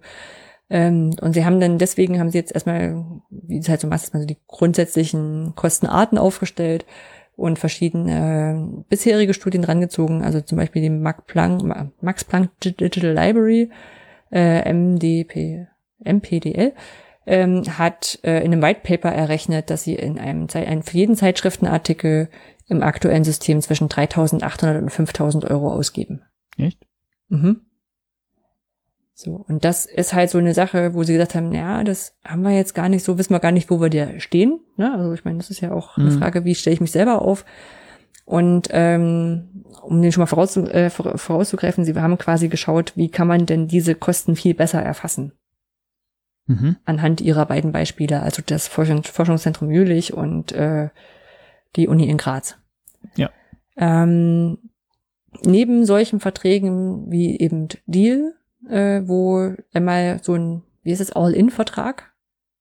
Moment, Moment, nee, All-In ist das nicht, Publish and Read. Abschlüsse heißt das. Also ich, äh, ich, äh, es, es fühlt sich quasi an wie, ähm, wie, wie Open Access, wird aber im Hintergrund alles abgeglichen. Wie eine Flatrate. Ja. Okay, aber dann für die Hochschule jeweils, nicht für die Welt. ja, wahrscheinlich für die Hochschulen. Ja, ich glaube, ja, wahrscheinlich. Bin ich, bin ich mir gar nicht so sicher. Also ja, Deal ist so ein, so ein Ding, was stark ge, gefeiert wird, in Anführungszeichen, als große Open Access Errungenschaft, aber ich habe mir eigentlich noch nie drüber Gedanken gemacht, ob das nur für die Bibliotheken freigeschalten ist. Ich guck mal, ob es in der Fußnote hier drin steht. Nee, ist bloß ein Link dazu. Ähm, müsste ich tatsächlich nochmal nachgucken. Ähm, aber ich meine, dass, dass die, das Ergebnis war, dass es hinterher wirklich Open Access gestellt werden kann. Mhm. was halt im Vorfeld nur andere, an, also andere Verhältnisse, andere Pauschalbeträge. Genau, ähm, genau, du hast halt die Frage auch zum Abgriffen, das wird durch Rück- oder Nachzahlung korrigiert, du hast Kosten pro Artikel, die gegebenenfalls nicht äh, ähm, beziffert werden können, dann haben sie eine verschiedene Aufstellung zu, welche, welche Gebühren kann das nochmal sein. Also das waren eigentlich die Sachen, die ich ähm, genannt habe. Du hast, äh, hast dann nochmal andere, ganz andere Modelle, die zu sowas reden wie, wie Einzelrechnungen oder Sammelrechnungen oder du hast eine, eine Mitgliedschaft na, und darfst deswegen dort publizieren oder, oder kannst dort äh, als Bibliothek unterschiedliche viele, viele Sachen publizieren, ohne dass sich extra was kostet. Mhm. Ähm, in dem Moment, wo das zentral alles über die Bibliothek läuft, kann man das auch ganz gut, glaube ich, ähm, tracken mit allen, also muss halt nochmal nachkorrigieren mit solchen, mit solchen Schätzungen, mit solchen Nachzahlungen, mit solchen Nebengebühren. Da muss man nochmal dran basteln. Was problematisch sind, sind solche dezentralen Kosten, die in den Instituten vor allem anfallen oder in den Fakultäten. Ja, also Allgemeinkosten letztlich. Nee, die, die noch nicht mal. Also es geht nicht jetzt um, um Personalkosten, die haben sie hier jetzt nicht betrachtet, sondern angenommen, ich habe ein Forschungsprojekt beantragt Mhm. und möchte in diesem Forschungsprojekt auch Open Access publizieren. Dann werde ich ja in den Förderantrag reinschreiben, ich möchte bitte auch 10.000 Euro haben für Open Access Publikationen. Mhm. Die werden dir bewilligt, also jetzt nur einmal ein fiktiver Fall, die werden dir bewilligt. Und dann schreibst du Open Access Paper und dann bezahlst du diese, diese ähm, Article Pro Processing äh, ähm, ähm, Costs, Costs äh, ähm, ähm, bezahlst du das und davon kriegt die Bibliothek aber überhaupt nichts mit. Ne, Ah, weil du das aus okay. deinem Forschungstopf Ja, ja, verstehe. bezahlst. Klar. Na, so, und ähm, da ist halt so die Frage, wie kriegst du das denn jetzt wieder zusammengerechnet? Mhm. Na, also dann, das verfälscht ja das Ergebnis total und äh, ich sag mal, im, im schlechtesten Fall fallen nur noch die Leute bei dir an, also so habe ich es verstanden, die dann, also wenn angenommen wird jetzt alles auf dem Dezentralen halt irgendwie belassen, ähm, kann sein, dass du überhaupt keine Kontrolle mehr drüber hast und dann kommen nur noch die Leute zu den Publikationsfonds, die überhaupt sonst keine anderen Möglichkeiten haben. Ja. Die vielleicht auch eine schwache Verhandlungsposition haben, da, da weiß ich, da kenne ich mich auch zu wenig aus. Also das, das Bestreben ist also da, das zentral irgendwie zumindest erfassen. Ja, ähm, sie haben auch aus beiden ähm, Instituten mal geguckt, wo liegen denn, also wo liegen denn die, die, die Ausgaben, also das Forschungszentrum Jülich, äh, wo ja Claudia Frick herkommt, ähm, die haben einen Open Access Monitor, äh, ein Open Access Barometer, wo man so die Gesamtausgaben für publizieren und für davon nochmal für Open Access äh, hat. Und ich sag mal, alleine schon, um dieses Open Access Barometer zu führen und gegebenenfalls auch zu rechtfertigen, dass Open Access eine gute Sache ist oder ob da vielleicht zu viel bezahlt wird und sowas. Mhm. Allein dafür sind die Daten interessant. Ähm, Sie haben, äh, um mal da jetzt ein paar Zahlen rauszugreifen, welche nehme ich denn da? Ähm, 2018 haben Sie ähm, 290 Publikationen gehabt. Und hier nehme ich an, ist es erstmal der Open Access Bereich mit 4.300 äh, 439.700 Euro. Das sind im Mittel etwa 1.500 Euro pro Publikation, die sie gezahlt haben. Mhm. 63 Prozent jeweils ähm, für diese Article Processing Costs, Charges, ähm, für, für, für die Gelder, damit es überhaupt durchgeht. Und 37 Prozent auf die anderen Publikationsgebühren. Ähm, Seitenzahlen, Submissions, mhm. solche Sachen. Ne? Und ähm, dann, genau, haben dann schon mal gesagt, also mit diesen, mit diesen Max-Planck-Zahlen, die sie vorher gesehen haben, ähm, das scheint nicht ganz so zu passen. Ja. Na, wobei Max Planck haben sie gesagt, die haben das nur für Golden Open Access Artikel zusammengefasst. Nicht für solche hybriden Sachen. Hybride Sachen sind sowas wie, ähm, ich meine, du, du kannst nachher das nur in einem gewissen Rahmen rauskriegen. Jetzt, jetzt, jetzt, jetzt komme ich auf dünnes Eis. Weißt du, was, was hybrides Open Access ist? Nee. Also ich weiß, es gibt, genau, kann sein, dass es die sind, äh, die du nach einer gewissen Zeit Open Access hast wo du ein halbes Jahr oder ein Jahr äh, die Closed Access hast und danach okay. werden sie Open Access gestellt. Das kann sein. Ähm, dann habe ich gestern, habe ich, hab ich gestern noch überlesen, habe gedacht, ja, ja, aber wenn ich jetzt genau drüber nachdenke, bin ich unsicher. Genau. Und ähm, die, die, die, das ist trotzdem ein relativ kleiner Teil nur. Also aus diesem äh, Open Access Barometer geht das vorher vor, dass ähm, die Gesamtausgaben für Publikationen äh, zu 74 Prozent trotzdem Lizenzgebühren sind. Mhm. Ne? Also das müssten ja die sein, die nicht Open Access sind. 16 Prozent ja. eben dann diese APCs für Gold Open Access äh, äh, Artikel und 9 Prozent Publikationsgebühren, 1 Prozent Transformationsausgaben. Aha. Ja, also das sind schon, ich meine, Summen, ich muss jetzt ehrlich sagen, so ich Forschungszentrum Jülich, ich weiß, das ist nicht einfach irgendwer, das sind schon hochkarätige Sachen, äh, hochkarätige Forschungsergebnisse dabei. Aber groß sind die deswegen, glaube ich, nicht. Ja, das ist keine nee. Uni München, das ist keine, keine, keine FU Berlin. Fand schon, schon ein ganz schön großes, äh, äh, große Zahl.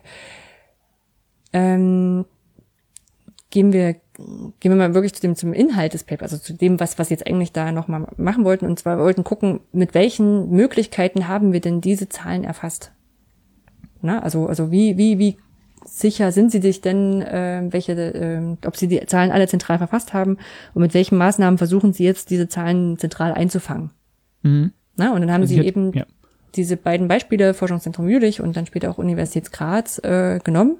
Die machen das nämlich auf zwei sehr unterschiedliche Arten und Weisen.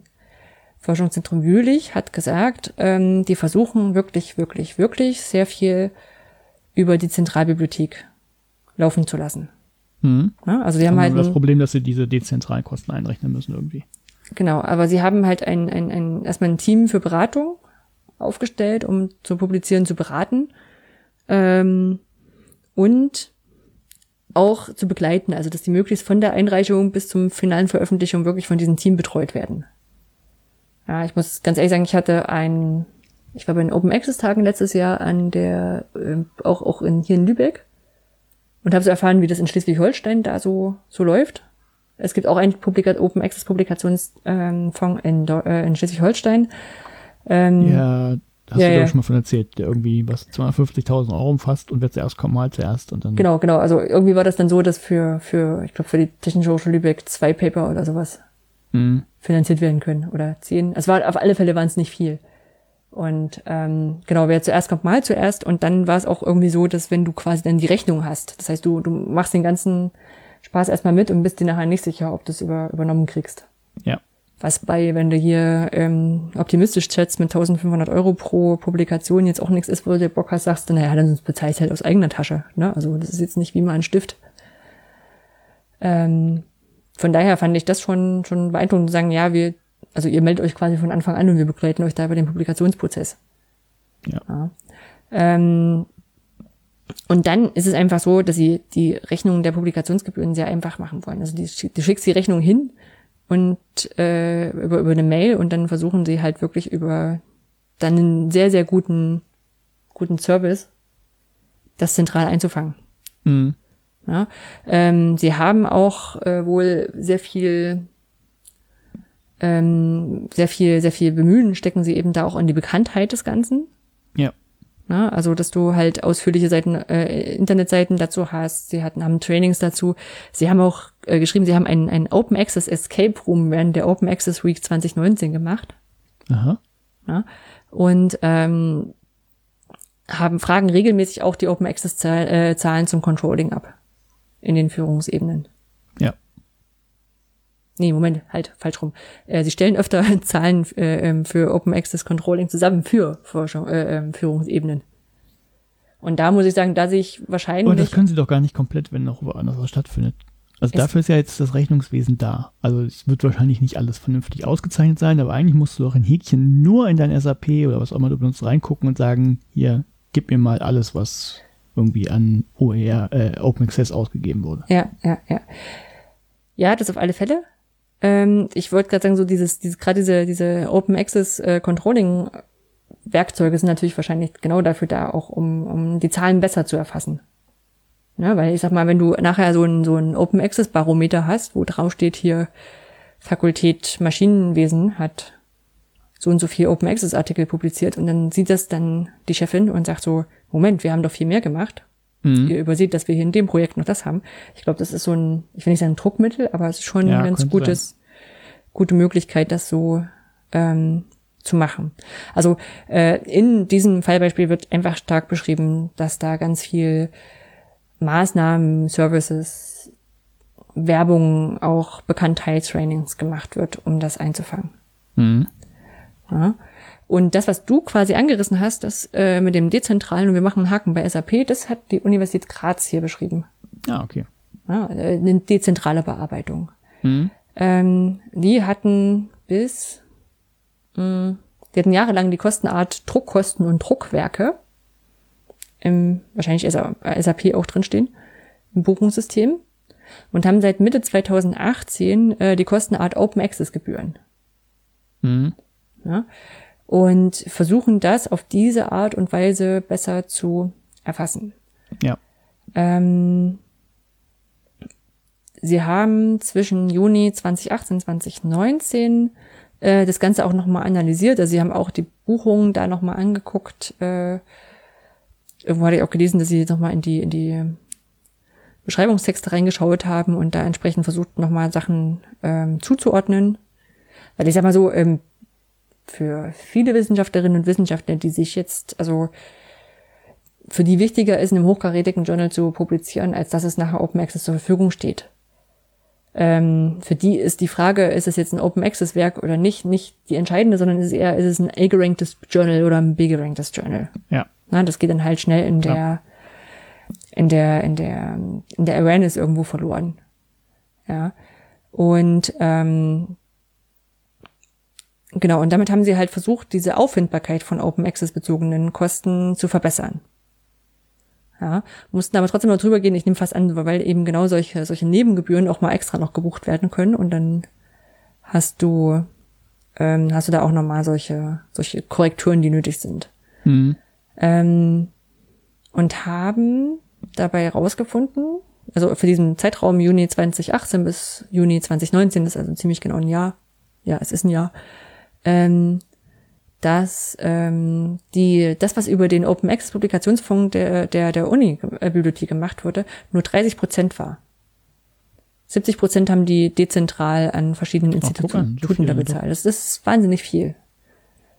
Ja, und ähm, sie haben auch gemeint, dass das wahrscheinlich daran liegt, dass die Antragsstellung und Kostenerstattung durch den Publikationsfonds jetzt irgendwie nicht so, also sie haben geschrieben, Haus, Hauptgrund dafür müsste der Prozess der Ausstellung, Antragstellung und Kostenerstattung sein, hm. der langwierig und als langwierig und bürokratisch wahrgenommen wird. Ja. Ja, so, und das ist auch natürlich einerseits nachvollziehbar, andererseits heißt es einfach, also vorsichtig ausgedrückt, wie ist ganz schön aufwendig und dann versuchen wir das lieber intern irgendwie zu bezahlen. Und ähm, diese Nebengebühren hier eben Color Charges, Page Charges, Submission Charges macht weniger als zehn Prozent der erfassten Kosten auf. Also das ist, scheint eher so ein Nebenschauplatz zu sein. Mhm. Ähm, und der Anteil der Buchungen, die für falsche Kostenart gewählt wurde, war gering. Also sie scheinen sich da wirklich nochmal auch jeden, jeden Buchung angeschaut zu haben. Wobei sie aber auch gesagt haben, dass die Beschreibungen und Texte der Buchungen jetzt schwierig waren nachzuvollziehen, ob das, ähm, äh, ob das jetzt Open Access ist oder nicht. Ne, ja, das damit, Problem ist aber in der Buchhaltung immer. Ja, ja, genau. Ne, da steht halt da, bitte schreiben Sie hier die Buchungsnummer rein, schreiben Sie da nichts sonst rein, damit wir es automatisch verbuchen können. Und dann steht da nicht drin, ob Open Access. Genau, und über dieses, ähm, dieses Buchungssystem wollen sie auch zukünftig besser informieren und ähm, ähm das, die, dann der, äh, aktuell prüfen, ob äh, das äh, möglich ist, gegebenenfalls, dass nur die Unibibliothek äh, Bestellungen auf die Kostenart Open Access Gebühren durchführen darf. Wobei ich ganz ehrlich sage, da bin ich mir noch unschlüssig, ob das eine gute Idee wäre. Mhm. Na, weil sonst letztendlich sagen die, dann packe ich es halt doch unter Druckkosten oder wie auch immer. Dann, ja, klar. Ähm, irgendwo, also auch, auch bei allen Engagement und Klarstellung, warum das jetzt irgendwie wichtig wäre, hast du ja doch immer jemanden, der sagt, ach komm, ich buch schnell in, keine Ahnung, in Druckkosten rein oder so oder Papierbestellkosten. Ja, das, das ist das, was ich meinte. Du hast halt immer das Problem, du kannst es natürlich beliebig genau machen in der Theorie, aber dann ist es irgendwann nicht mehr handhabbar für die Leute und dann wird es halt auch nicht gemacht. Und es ist ja auch nicht deren Hauptjob, sich jetzt um die, die Erfassung der Daten zu kümmern. Es ist ja wirklich in also Instituten oder in, in, der Uni ist ja selten jemand da, der nur die Buchhaltung macht. Also die machen mhm. dann noch andere Sachen. Dann muss das halt mal fertig werden. Also verstehe ich schon. Ja, ja. Ja, also diese beiden Fälle wurden da beschrieben. Ich hoffe, ich habe es jetzt auch ähm, korrekt an allen Stellen oder zumindest nicht ganz so falsch wiedergegeben, weil es, also ich finde find den Artikel sehr, sehr gut, aber ich habe so das Gefühl, dass so in einem Satz sehr, sehr viele, also sehr, sehr, sehr, sehr dicht. Mhm. Ja, du hast so, manchmal hast du so Laberartikel, wo du denkst so, oh, wir mussten aber jetzt die Seiten voll kriegen. Und hier hatte ich so manchmal das Gefühl so, okay, da hast du im nächsten halben Satz schon, schon drei neue Informationen drin stehen. Ja. Ähm, und äh, wie gesagt, man merkt halt auch ein bisschen so, wenn du so ein paar Sachen drin hast, äh, bei denen du quasi jetzt beim Erzählen quasi erst merkst, dass du die du hättest nochmal nachschlagen müssen im Vorfeld, dann ja, ähm, hoffe ich, dass das so halbwegs getroffen hat. Im Fazit und weshalb, also weshalb ich es auch gut fand, dass es nochmal so aufgedröselt ist, ist natürlich erstmal bewusst, das Bewusstwerden, dass man gar nicht so richtig weiß, was man für Open Access ausgibt. Mhm. Ja, also ja, wie groß muss ein ganz typisches Problem bei allen möglichen Unternehmen hast du das ja auch. Ja, und das ist natürlich insofern auch ein Problem, weil aktuell mit diesen Deal-Verträgen, ne, also wo halt mit so ähm, wirklich Wiley und ich meine, weiß gar nicht, ob Elsevier jetzt mittlerweile drin ist, ich glaube, die waren bisher noch nicht drin, ähm, mit denen wird ja auf der Grundlage von solchen Erfahrungswerten verhandelt. Mhm. Na, so, und dann wird die ja leben gesagt. Auch von, die leben dann von der Intransparenz. Genau. Und wenn Max Planck am Anfang gesagt hat, dass, äh, dass so 3800 Euro pro Artikel sind, mhm. und man durch solche Nachverfolgungen rauskriegt, naja, eigentlich sind es so 1500. Ja, und äh, die vielleicht wirklich durch sowas zustande kommen, weil halt jemand sagt so, also ich kann ja aus dem Publikationsfonds höchstens 2000 Euro pro, pro Artikel beantragen ja. kommt ihr mir entgegen, ne? Also so, so wirklich so ein Tepp der Teppichhandel noch kommt. Ähm, es ist schon nicht so einfach. Ja, und von daher ähm, verschiedene Ansätze, das zu verfolgen, haben sie vorgestellt und ähm, da eben die Ermutigung, das zu machen. Ähm, nachdem ich es fertig gelesen habe, muss ich sagen, ja, ähm, das ist, und das haben sie auch nicht anders, anders äh, vermuten lassen, es basiert halt trotzdem auf dem Open Access Verständnis, was darüber geht, dass du diese Processing Charts hast ja. Also, ne, dass du Verlage hast, die sagen, dann müsst ihr uns das aber vorher bezahlen. Ähm, und, und auf dieses Verschränk, äh, Verständnis eingeschränkt ist. Und zumindest ähm, in meinen Kreisen, sage ich mal, wahrscheinlich in dem auch so, es gibt ja noch weitere Veröffentlichungen in Fachgesellschaften, in Konferenzbänden und sowas, wo jetzt kein rein kommerziell agierender Verlag dahinter steckt, ähm, sondern das über andere Sachen mit abgegolten wird. Ja, also wenn genau, ich jetzt mal dran das ist ja letztlich eine Geschäftsmodellfrage auch. Also ja. die Verlage könnten ja auch ein Geschäftsmodell entwerfen, das nicht auf diese Gebühren angewiesen, sondern es irgendwie anders machen. Ja. Weißt ja. du, was irgendwie den, den coolsten, ist, ist fiktiv, ne, den coolsten äh, Paper-Titel auf ein T-Shirt drucken oder schieß mich tot. ne, ja. jetzt geht doof rumgesponnen, also ja. nicht, nicht, Quatsch, aber das gibt's ja auch. Und es, es gibt tatsächlich, genau wie du sagst, äh, ich habe, glaube ich, schon mal von erzählt, es gibt äh, das Göttingen Journal of äh, European Law oder nur Law oder sowas. Gojil mhm. heißen die, ich glaube nur Law. Mhm. Und das ist halt, ähm, das ist komplett Open Access. Also da zahlst du aber auch nichts für die Publikation und du kriegst sogar noch einen riesen Service drumherum. Also das ist halt, äh, muss man wissen, machen, das machen halt Studis mhm. in ihrer Freizeit.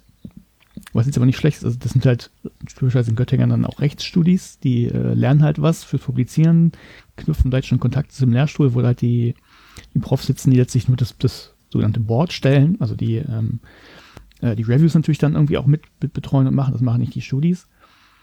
Ähm, und die gucken sich tatsächlich, oder zumindest haben sie das früher gemacht, jede einzelne Quelle auch an, die angegeben wurde, und gucken, mhm. ob die da auch auftaucht und ob das, was da zitiert wurde, da auftaucht oder ob die Seitenzahl fehlt. Also die machen wirklich so den, den redaktionellen Teil komplett. Und das kostet ja. trotzdem nichts. Also ist natürlich anders getragen. Also die, die leben halt A von der Stiftung und B von dem kostenlosen Engagement, ist klar. Aber es geht halt auch und die Qualität muss nicht schlechter sein. Hm. Ja, das auf alle Fälle. Also wie gesagt, das ist ja vor allem, wenn diese mh, hm, diese Leistungsreputationsschranke so weit auseinander geht, ne, dann, dann ärgert, es ist halt ärgerlich, ne? Also wenn diese, es gibt ja wirklich Zeitschriften, die leben tatsächlich nur noch von ihrem Namen und alle anderen Aufgaben mhm. werden ausgelagert auf äh, gesellschaftliche Kosten. Ja. Na, so und ähm, andersrum gibt's Verlage, die wirklich, wirklich richtig gute, gute Arbeit leisten und wo man auch wirklich äh, sich gerne wieder hin, weil, äh, hin, hinwendet und, und sich da das was machen lässt. Also das, wo du auch das Gefühl hast, es ist fair. Ja. ja. Ähm, ja. Aber wie gesagt, ich fand es vor allem im Ausgangspunkt für äh, welche, welche, welche Gelder müsste man denn verhandeln, fand ich einen sehr interessanten mhm.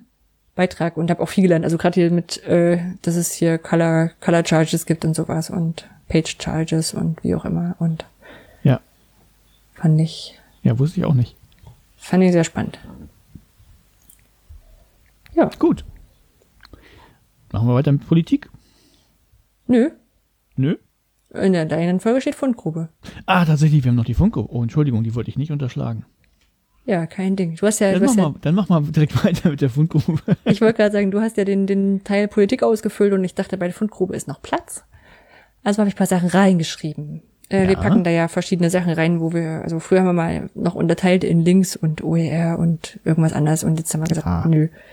Ähm, also ein Learning, was ich, also was wahrscheinlich die, das wichtigste Learning vom OER-Camp ist, ähm, für Windows-Nutzer, wenn ihr die Windows-Taste und den Punkt drückt, dann geht das äh, Panel auf, wo ihr die Emojis auswählen könnt. So. Ich weiß, dass es auch noch mit, mit Apple erklärt wurde, das habe ich mir aber nicht gemerkt. Aber ich finde, das fand, das war, war ein wirklich, also ich habe gesagt, wahrscheinlich wissen es alle um mich rum schon, aber eigentlich sind ja erzählt haben, die haben auch gesagt, was? Ähm, also meine Filterblase hat das bisher nicht gewusst, wenn ihr die Windows-Taste und den Punkt drückt. Dann könnt ihr Emojis schreiben. Müsst ihr nicht immer die Emojipedia nebenher aufmachen und copy und pasten. Ach ja. Dann packe ich in den Show Notes. Also um es der Vollständigkeit halber zu machen, ich habe gerade mal gegoogelt, es gibt äh, äh GNOME, ich habe hab ja ein Ubuntu mit GNOME als Window Manager mhm. und es gibt zumindest eine Erweiterung, mit der kann man das dann auch machen. Ja, ja, das habe ich, also ich habe auch, ich glaube, als ich dir erzählt hast, gefragt, ob das für Linux auch geht, da ich gegoogelt habe. Ich werde aber nicht installieren. Nein. Genau. Ähm, dann packe ich in die Show Notes einen Link zu einem Padlet ähm, von Christine Hirschmann die hat eine Session beim EduCamp gemacht zu Energizern in Webkonferenzen. Also was kann ich quasi machen, um Menschen, gerade wenn man vielleicht länger miteinander reden muss und auch interagieren muss und vielleicht auch Menschen, die sich noch nicht so gut in Webkonferenzen auskennen, mal so ins Tun bekommt ähm, mit so kleinen Aufgaben. Mhm. Ne, die müssen gar nicht inhaltsbezogen sein. Äh, als ein Beispiel ist drin, äh, du hast, äh, du hast Buchstaben und alle sollen mal so, so viele Wörter drunter schreiben, die wie ihnen einfallen fallen. Ja, Stadtlandfluss quasi. Hm, Nee, so ein Buchstabenmix. Ach so. Nicht, nicht was anfängt mit, sondern du hast halt, ähm, naja, so ein, so, so ein Hauch von Buchstaben und, und du, welche, Anagramm. welche Wörter kannst du draus bilden? Ja, oder was wir auch gemacht haben, so mit, ähm, jetzt gerade im Homeoffice-Zeiten, ähm, kommen zwei Minuten Zeit und jeder holt eine Klorolle, ein Lego-Spiel und einen Keks oder so, oder Schokolade vor die Kamera. Genau, sowas. Das fand ich auch ganz cool. Und Ja, vielleicht weil es noch gut in die Reihe passt. Ähm, äh, ich habe einen HackMD-Linkliste gemacht mit offenen äh, Webkonferenzsystemen. Ich hatte am Anfang schon erzählt, dass wir für das EduCamp Bring Your Own Web-Konferenz gemacht hatten und ich im Vorfeld ein bisschen nervös war, ob das so klappt. Und hatte aus verschiedenen ähm, Quellen, vor allem Digital Courage und so, äh, offene Webkonferenzsysteme genutzt, äh, gefunden, die man, die man, die man, die man nutzen kann. Also wo Mhm. man, wo man sich einfach anmeldet an äh, und das nutzen kann. Ähm, dazu sei gesagt, dass natürlich das so, so, so, wie ist es? Free like free beer. Ne? Also das sind trotzdem Ressourcen von jemandem, die man benutzt und die dadurch belegt werden. Das heißt, wenn ihr jetzt sagt so, boah, cool, ich bin Schuldirektor von einer Schule mit 500 Leuten äh, und, also das ist eine kleine Schule, ja. Ähm, und äh, ich möchte, dann, dann nehme ich das doch jetzt äh, ab Montag äh, und schicke da alle meine Leute drauf, dann wird das Ding zusammenbrechen. Ja. Ja. also es sind ja trotzdem Ressourcen. Und dazu kommt, wenn ihr bestimmte Systeme dort mehrfach nutzt, dann denkt doch mal dran, dass die sich auch irgendwie finanzieren müssen. Ähm, vielleicht als ein Beispiel, es gibt Senfcall, das ist eine Big Blue Button Installation, die wirklich geschmeidig äh, nutzbar ist, bei der man sich nicht mal anmelden muss, ähm, in der man schnell was erstellen kann, die auch, ich sag mal so, ich habe am Zimmelfahrt mit 20 Leuten eine Webkonferenz drin gemacht, die wirklich richtig gut lief. Ähm, die haben auch eine, eine Crowdfunding-Kampagne, wo sie sagen, wäre super, wenn wir das Geld fürs Hosting wieder rein hätten. Das sind Vereine. ja, Themenwechsel, weil wir es beim, aber beim letzten Mal schon hatten, äh, ähm, die verschiedenen Tracking- und Modellsysteme und Kennzahlensysteme von den Covid-19-Infektionen. Ja. Ähm, da hatte ich ja schon mal eine Linkliste dazu gepackt, packe ich vielleicht auch gleich nochmal dann hier dazu.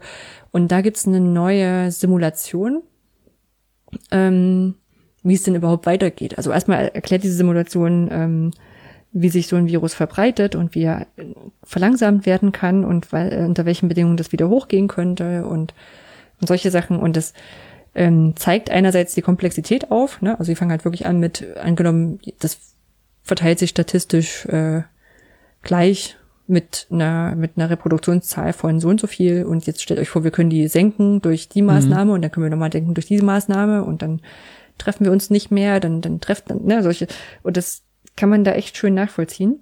Ja. Ähm, ist CC0 lizenziert. Gab es ursprünglich in Englisch und ich meine, die deutsche Version hat Nele Hirsch auch mitgearbeitet, also das äh, ist wirklich cool, dass sie, sie haben auch irgendwie geschrieben, sie sind ein, ein, ein äh, Epidemiologe, glaube ich. Das ist jetzt mittlerweile sehr differenzieren. Äh, und, ein, und ein Programmierer, die beide das mehr oder weniger gemacht haben, weil sie es verstehen wollten. Mhm. Ja, und das ist das Ergebnis. Ja, cool. Ja. Und als letztes, was, was ich einfach auch mal loskriegen will von meiner, das kann man immer mal empfehlen, weil das lese ich schon relativ lange und äh, ist immer wieder toll, ist ein Blog äh, zwischen Inklusion und Nixklusion, äh, wo, ich glaube, es sind zwei äh, Personen äh, Geschichten au, äh, mit ihren Inklusionskindern oder mit fiktiven Inklusionskindern, weiß jetzt immer nicht so richtig, ob das jetzt äh, ihre eigenen Fälle immer sind oder Sachen, die ihnen zugetragen werden oder wie auch immer, ähm, in verschiedenen Bereichen beschreiben. Und zwar im Positiven wie im Negativen. Da steht dann, also ist einmal beschrieben, wie äh, Zusammenarbeit mit einer Sozialarbeiterin stattfindet, die sagt, na ja, man darf jetzt auch nicht so viel verlangen, es ist ja immerhin ein behindertes, behindertes Kind, so nach Motto, und äh, vorher aber die zumindest das Versprechen bestand, da wirklich viel, viel machen zu können. Mhm. Und andersrum aber auch Situationen, die offenbar, also wo die abso- absolut problemlos verlaufen, obwohl die Eltern immer schon Angst haben, dass das äh, ein Problem sein könnte. Also es sind wirklich, wirklich sowohl als sowohl tolle Geschichten als auch wirklich solche, wo man sagt, so ehrlich jetzt, also das ähm, äh, muss jetzt auch mal wieder gut sein mit dieser Inklusion. Ne? Also das Mhm. ist schon klar. Ja. Ist ein schöner Blog, deswegen, ich wollte ihn immer mal empfehlen und wollte, das habe das jetzt gemacht. Dafür ist die Funkgruppe da. Ja. Kommen wir Ja. jetzt zur Politik? Jetzt kommen wir zur Politik. Entschuldigung nochmal. äh, genau. Wir haben zwei Themen und äh, jetzt kommt quasi die Auflösung, wo denn unser Intro herkam. Und zwar, ähm, ja, fangen wir mal ganz vorne an. Es geht um HPI und Datenschutz. Also was ist HPI und äh, warum hat das irgendwas mit Datenschutz zu tun? Also das HPI ist das Hasso-Plattner-Institut und im Auftrag des Bundesministeriums für Forschung und Bildung oder andersrum und noch irgendwas hinten dran ähm, entwickeln die gerade die Schulcloud. Das heißt, sie bekommen viel Geld dafür, was erstmal gar nicht schlimm ist. Die entwickeln halt eine Software und die sind auch frei verfügbar. So, und jetzt gab es tatsächlich äh, ja vor einer Weile ähm, ein Ausgangsinterview, so habe ich das genannt. Also das war eben ein Interview mit Christoph Meinl, dem Chef vom HPI. Und ähm, ja, ist erstmal überhaupt nichts Schlimmes und äh, was er da gemacht hat, ist erstmal so ein bisschen auf die Kacke zu hauen und gesagt, das genau das, was wir im Intro gesagt haben. Ne? Also die, die Situation war so ungefähr, so habe ich mir das vorgestellt. Äh, da ist jemand zwar, der sagt ihm, du pass auf, äh, ist nicht so ganz sauber, was wir gerade machen, äh, aber so, und dann haut er halt so einen Satz raus, wie tatsächlich ist unser Produkt die einzige Lösung, die eine digitale Lernumgebung bereitstellt, die den Datenschutz der Schülerdaten voll gewährleistet und so weiter und so fort. Ähm, ja, äh, ich, ich habe jetzt leider nicht mehr gefunden, wo die Info herkam, aber ihm ist das wohl untersagt worden, dass er sowas nochmal äh, sagt. Er darf das wohl nicht mehr behaupten, weil es nicht stimmt. Mhm. Ähm, ich habe es nicht gefunden, aber unter, also wir verlinken ja den, den Beitrag, wo er das gesagt hat. Darunter sind auch Kommentare von, ich weiß nicht, von zwei Plattformanbietern, die haben gesagt, äh, was? Mhm. Die fanden das nicht so lustig, dass das, ähm, HPC Extension das sagt. Erstmal nicht so schlimm, also jemand, der ja vielleicht ein bisschen aus dem Ruder gelaufen ist, der äh, naja, traurige oder witzige Spin, der nachher passiert ist in der Politik. Also zur Politik passt, äh, kommt einfach, weil das HPI wirklich vom Bundesministerium doll gesponsert wird mit Millionenbeträgen. Ähm, Naja, ein vor allem ohne, dass es eine richtige Ausschreibung gab. ja, das ist ja noch ein anderes Ja. Thema. Hm? Also nur, nur um dann, äh, ich weiß nicht, ob das eine gute Botschaft ist. Ich weiß nicht, ob es lustig oder traurig ist. Also es gab stand diese Aussage von Christoph Meiler im Raum, hey, wir sind datenschutzmäßig komplett sauber. Und wahrscheinlich ähm, hat sich das Magazin Kontraste, das kommt ja äh, auf der ARD, vielleicht kennt ihr das, hat sich genau deshalb vielleicht gedacht, na, dann gucken wir einfach mal nach. Und äh, das haben wir getan. Es gab auf äh, vom, äh, wie heißt es, Rundfunk Berlin-Brandenburg, rbb24.de, da gab es, ich glaube, das ist ein Vorabbericht, weil noch nicht, ähm, also die nächste Kontraste-Sendung läuft erst am 4. Juni, habe ich nachgeschaut. Die, kann- wahrscheinlich kommt das da in, in Ausführlichkeit, Mhm. in aller Ausführlichkeit. Und äh, das ist so ein kurzer Bericht drin, was die mal gemacht haben. Also die haben sich wirklich mal hingesetzt und äh, ja, haben ein bisschen rumgeklickt. Und was erstmal sehr schön ist, sie haben wohl auch ein offenes Ticketsystem beim HPI. Also dass, wenn man Fehler findet oder Probleme hat, dann äh, kann man sich ja melden. Das landet da drin und man kann da reingucken. Das Dumme ist, dass in diesem Ticketsystem wohl auch äh, E-Mail-Adressen von SchülerInnen drin standen. Äh, ja, und äh, also Namen und E-Mail-Adressen, das was jetzt datenschutzmäßig nicht so ganz toll ist. Und Kontrast hat daraufhin das HPI wohl informiert und um Stellung- Stellungnahme gebeten. Und äh, was passiert? Man könnte meinen, oh, danke, machen wir sofort zu, passiert nicht wieder. Nee, äh, das HPI verkündet einfach, ja, es gab auch einen Angriff und den haben sie jetzt äh, beseitigt. Und gut. Und ja, äh, steht auch schon von Thilo Weichert, das ist der Datenschutzbeauftragte von Schleswig-Holstein, wenn ich es richtig im Kopf habe. Gewesen. Gewesen, Ja, der ehemalige. ehemalige. Ähm, Hm? Okay. Das ist aber, glaube ich, eine Rentensache. Also es ist jetzt nicht, dass er rausgeflogen ist. Ja. Ah, okay. Gut. Äh, der hat wohl dazu nur gesagt, es ist ziemlich unverschämt, das so zu behaupten. Also wenn Daten äh, nicht ausreichend geschützt sind, nämlich einfach, du musst ja nicht mal äh, irgendwie einen, einen Schutz überwinden. Du klickst dich einfach nur durch die Seite und äh, dann kannst du auch nicht von einem, an, von einem rechtswidrigen Zugriff sprechen. Also es ist kein, kein äh, IT-Angriff gewesen. Also naja, Hm. wie auch immer. So, äh, war auch nicht das Einzige, es gibt wohl weitere Lücken. Also man äh, nimmt halt eine beliebige Ein äh, Einmal-E-Mail-Adresse und äh, dann, dann kannst du schon mal die Namen der beteiligten Schulen in irgendeinem Bundesland ansehen. Äh, dass die daran teilnehmen an dieser Schulcloud, Namen von angemeldeten Schülerinnen und Schülern, was jetzt erstmal vielleicht auch noch nicht so schlimm ist, aber es sind immerhin schon mal die Namen von den Leuten, äh, Li- Liste von SchülerInnen, die in irgendwelchen Chats teilnehmen, die kann man, äh, kann man wohl auch sehen. Ich weiß halt nicht, was noch, weil halt nur Vorabbericht. Ich bin gespannt auf den 4. Juni, wenn der, der richtige Beitrag kommt.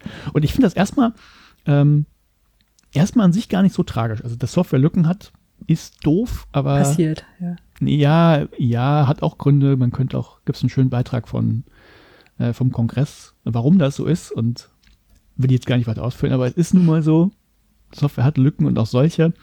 Da gab es auch noch ein anderes äh, ja, großes Beispiel äh, vom ähm, MMM, wie hieß es denn? Äh, vom, vom HIS, vom Hochschulinformationssystem, die hatten wohl auch ein großes Datenleck, das aufgedeckt wurde. Das gab es wohl über Jahre, also auch da ist das passiert, jetzt HPI ist jetzt in der Bildungswelt jetzt nicht so ein Einzelfall.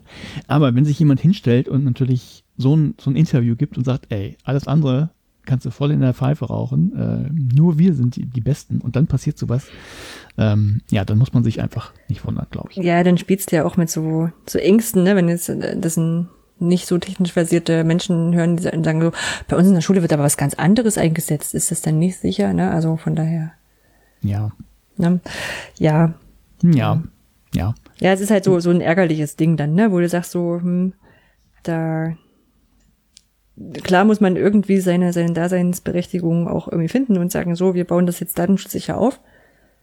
Ähm, und also ich meine, muss jetzt dazu sagen, so, so HPI hat ja jetzt nicht nur als Ziel, ein, ein datenschutzsicheres, sichereres Moodle zu machen. Daten ah, ich glaube, es war tatsächlich in den, in, der in den Ausschreibungen war jetzt der falsche Begriff, aber ich glaube, in den äh, Rahmenbedingungen stand es wohl ziemlich genau drin, dass das datenschutzsicher sein soll. Ja, ja klar, also dass das ein Muss-Kriterium ist, ist schon richtig, ne? Aber es ist halt nicht das einzige Kriterium. Die machen ja auch da. Nee, nee, das nicht, aber. Ja. ja. Hm. So. Ne, also es soll halt wirklich die, die Schulcloud zumindest sein, die jetzt einmal zentral entwickelt wird, weil gerade jetzt äh, stellen wir ja fest, so dass alle sagen, so warum gibt's da eigentlich noch nichts, ne? Also mhm. und das soll das schon sein. Und also aber, ja, was ja, ah, ja gut, jetzt kriegen wir gleich noch die Meldung. Ja, aber es gibt auch Moodle und es gibt auch, ja. Ja, ja, genau, gibt, muss aber ja einzeln betrieben werden und, und HPI hat schon, hat schon Gründe dafür, das wahrscheinlich auf ein anderes System zu ziehen oder selber nee, zu entwickeln. Nee, technisch stelle ich das auch nicht in Frage. Das, also Moodle ist 20 ja, Jahre ja. alt und technisch wird das ja, auch ein bisschen ne? moderner sein und sagt, ne, ne? Also, nee, nee. Und ich glaube auch, es ist einfach auch, auch wichtig, dann auch mal zu sagen, so, so die ganzen Paper, ich meine, HPI ist ja durch Open HPI auch stark im MOOC-Bereich drin. Ähm, mhm. Die ganzen Sachen, die die, die die machen und, äh, und auch publizieren, die haben schon an vielen Stellen Hand und Fuß. Ne? Also das äh, ist forschungsmäßig auch ein ganz starkes Institut. Aber natürlich mit so einem, wir machen hier das einzig datenschutzsichere System und deswegen sind wir da und dann hast du so einen Datendeck, das ist natürlich ein bisschen schwierig. Und, und dann ja. der Umgang damit. Ja. Ne, statt einfach das zu sagen, ich, boah, bin, bin gespannt, blöd. bin gespannt, wenn, wenn der Beitrag komplett raus ist. Ja. Wie das wirklich vor sich gegangen ist. Ja, ja, ja. Genau, oh, schaut sich an, 4. Juni. Endlich mal wieder ein Termin, wo man den Fernseher einschalten kann. Hm. Nicht für Eurovision Song Contests oder so ein Krams. Ja, das ist aber YouTube, also YouTube auf dem Fernseher. Aber wo wir gerade bei, bei Song Contests sind, Against All Odds war ja der Song von Phil Collins. Oh, was für eine Überleitung. Überleitung Hammer. aus der Hölle, ich weiß, ja. Ja. Äh, gedellingt. Brauchen wir vielleicht doch so ein, so ein, so ein, so ein Soundboard hier, wie bei Bildungstaxi mit den Jingles. ja. Das zweite, was ich, was ich äh, gelesen habe, das fand ich, oh, Vorgeschichte. Äh, ein bisschen, warum mich das gerade interessiert und warum ich es in die Politik reingepackt habe. Ähm, erstens, äh, auf dem YouTube-Kanal von OER Info gab es vor ein paar Wochen, oh, ich glaube, es sind noch gar keine Wochen her, ich habe kein Zeitgefühl mehr, äh, ein paar Videos äh, von der, äh, wie hieß die Konferenz in Irland? OE? OER nee. 20 dann. Hieß die OER 20? Ja, aber die ich hat online stattgefunden. Nee, dann meine ich die nicht. OER 19 war die letztes Jahr in Galway. Nee. Meine ich die? Ach, dann weiß ich gar nicht mehr, wer das ist. Aber jedenfalls hat da Jöran äh, diverse Leute interviewt und ich fand das total spannend, auch nochmal zu erfahren, hey, wie, wie handhabt ihr das in anderen Ländern? Ja, da, ne? ach so, dann, dann war das, das die war, glaube ich, im Herbst und die war in Mailand. Okay, was Mailand? Hm? Okay, dann bringe ich es gut. Ist egal. Wo auch immer Auf einer OER-Konferenz vom Ausland, ja. Hm? Mailand, Madrid, Hauptsache Tschechoslowakei. Ja. Ähm, ja, also das fand ich total spannend. Und jetzt hat Michael Keres, den kennst du ja auch.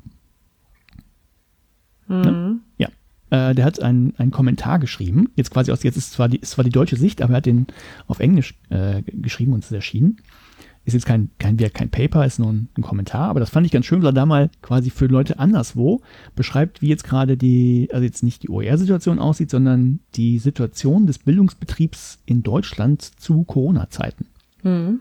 Ja, das fand ich ganz spannend. Also er fängt erstmal so an, wie ich es wahrscheinlich auch gemacht hätte und wahrscheinlich jeder, äh, dass Deutschland ja eigentlich so ein Hochtechnologieland ist und äh, gerade, auch wenn man sich die Medizinbranche anguckt, ganz gut gerüstet ist gegen Corona, auch wenn es natürlich hier und da noch ein bisschen fehlt, aber äh, gerade wenn man sich mal die internationalen Zahlen vergleicht, wie viel ähm, Intensivstationenbetten es in Deutschland gibt und so weiter, ist ja schon alles ganz gut.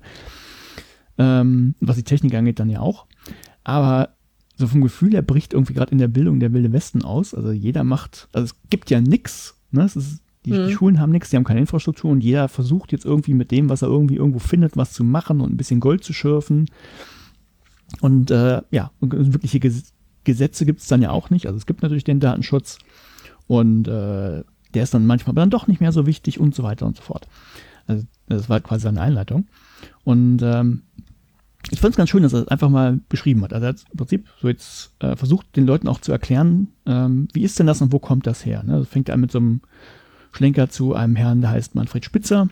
Mhm. Ähm, der hätte wohl, einziger Punkt, äh, Herr Keres, wenn Sie uns zuhören, äh, mit dem Verb war ich nicht einverstanden. Herr Spitzer hätte explained, wie die ganze äh, Sache aussieht. Ich hätte er geschrieben, hätte ge nur claimed, er behauptet, dass die Sache so und so ist und das deshalb so sein müsste.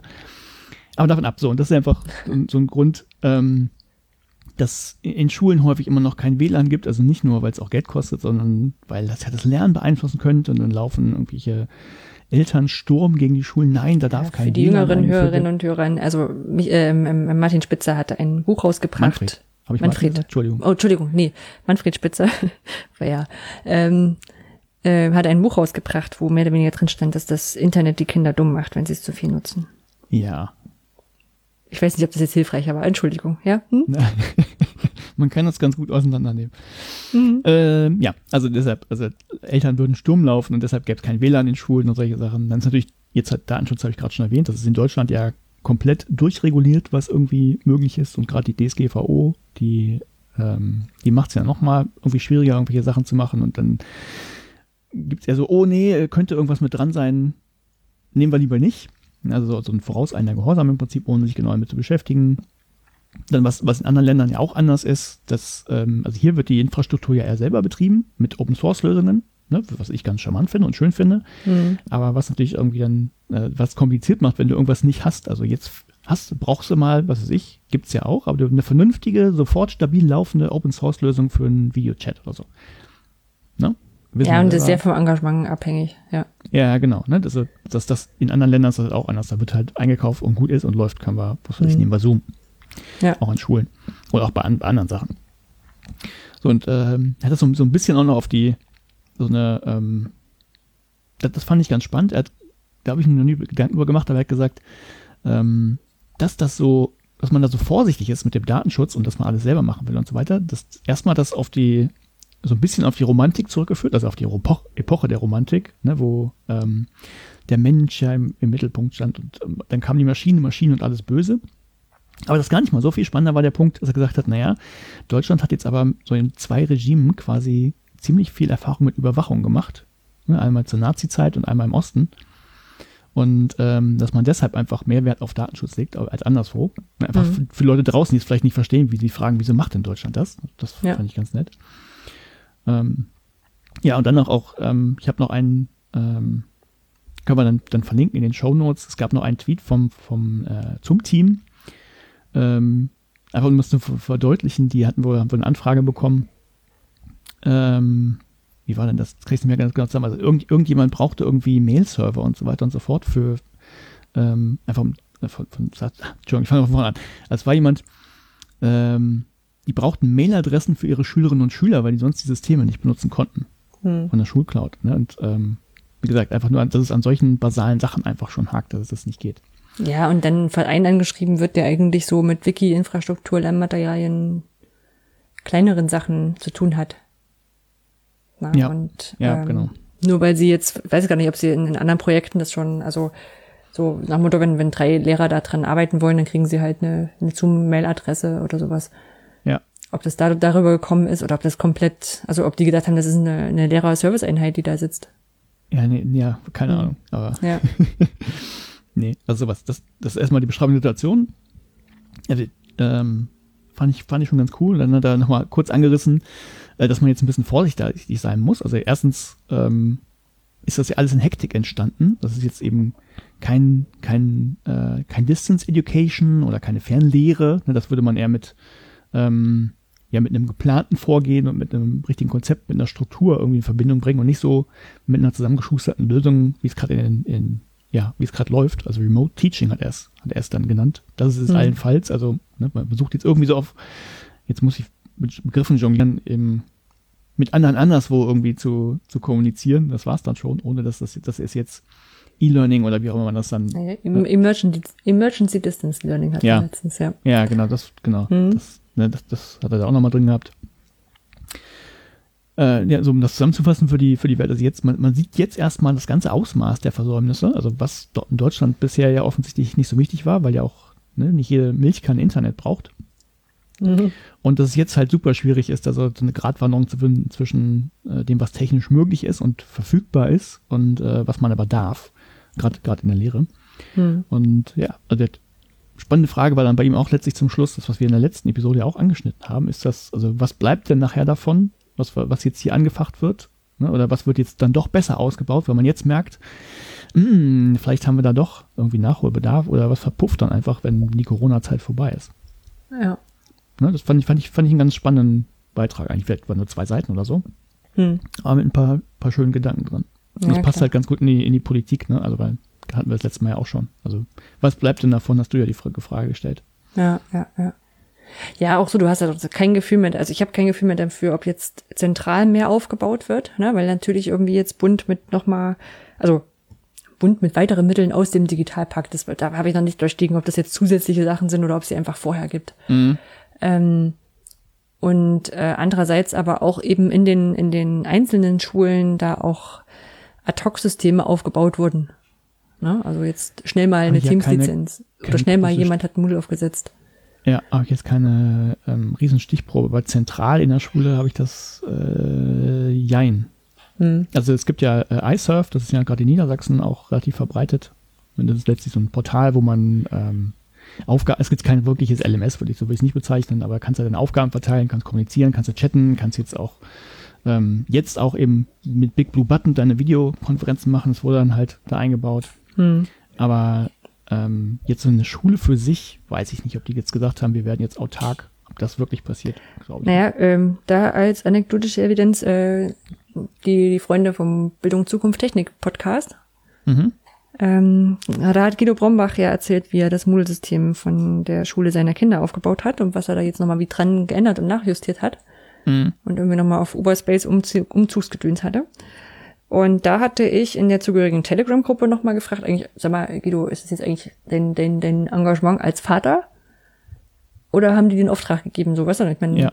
Guido ist ja durchaus fit in, in verschiedenen Sachen und kann auch sicherlich Ja, auch Rechnung klar. stellen. Klar. Und der hat gesagt, nee, das ist tatsächlich das el el elterliche Engagement, weil ähm, sonst da bis heute wahrscheinlich nichts stand. Oder generell, also da gerade nicht viel aufzustellen ist. Ja, okay. So. Und Liest ja in, in mein Horn so ein bisschen. und mit dieser einen Frage hatte ich dort auch eine Diskussion losgetreten äh, mit eben, also ganz unterschiedlich, es sind ja viele, viele Lehrerinnen und Lehrer dort in der Gruppe, die eben auch sagten, nee, wir haben hier Teams gestellt gekriegt und iSurf und keine Ahnung was und äh, das darf nicht auf dem auf dem Rücken der Eltern liegen und so, ne? Also alle mit Anerkennung dessen, dass das auf alle Fälle richtig ist, was Guido da gemacht hat, aber die Diskussion darum im Sinne von, müssen wir jetzt alle schnell was machen oder müssen wir jetzt dafür sorgen, dass der Druck erhalten bleibt, um, um auch um, um zentrale Systeme aufzubauen, äh, die ging noch einen ganzen Sonntag lang. Also ich habe bloß eine Frage gestellt, ja. Also das, ähm, Aber das von doch daher, gut, wenn, fand ich eine gute Frage. genau. Also ich hatte auch das Gefühl, so dass, dass die die die Lehrkräfte sehr unterschiedliche Lösungen hatten und zum Teil auch im gleichen Bundesland und so. Also es ist schon schon Ja. krass und ja, also das hatten wir hatten wir ja vorher schon. Das ist immer wieder so ein Rumjammer-Thema in den Edu-Camps. Ähm, dass viele Schulen nicht mal zentrale äh, E-Mail-Adressen haben. Mhm. Ne? Also wie halt, äh, wie halt gerade in dem Beispiel mit Zoom, ne? Also dann, damit die Schüler angeschrieben werden können, müssen wir E-Mails, E-Mail-Adressen aufbauen. Das ist ein Ding, wo du sagst, so, warum? Ja, also warum Mhm. gibt's das nicht schon? Jeder, jedes Unternehmen hat das, um ihre Leute anzuschreiben.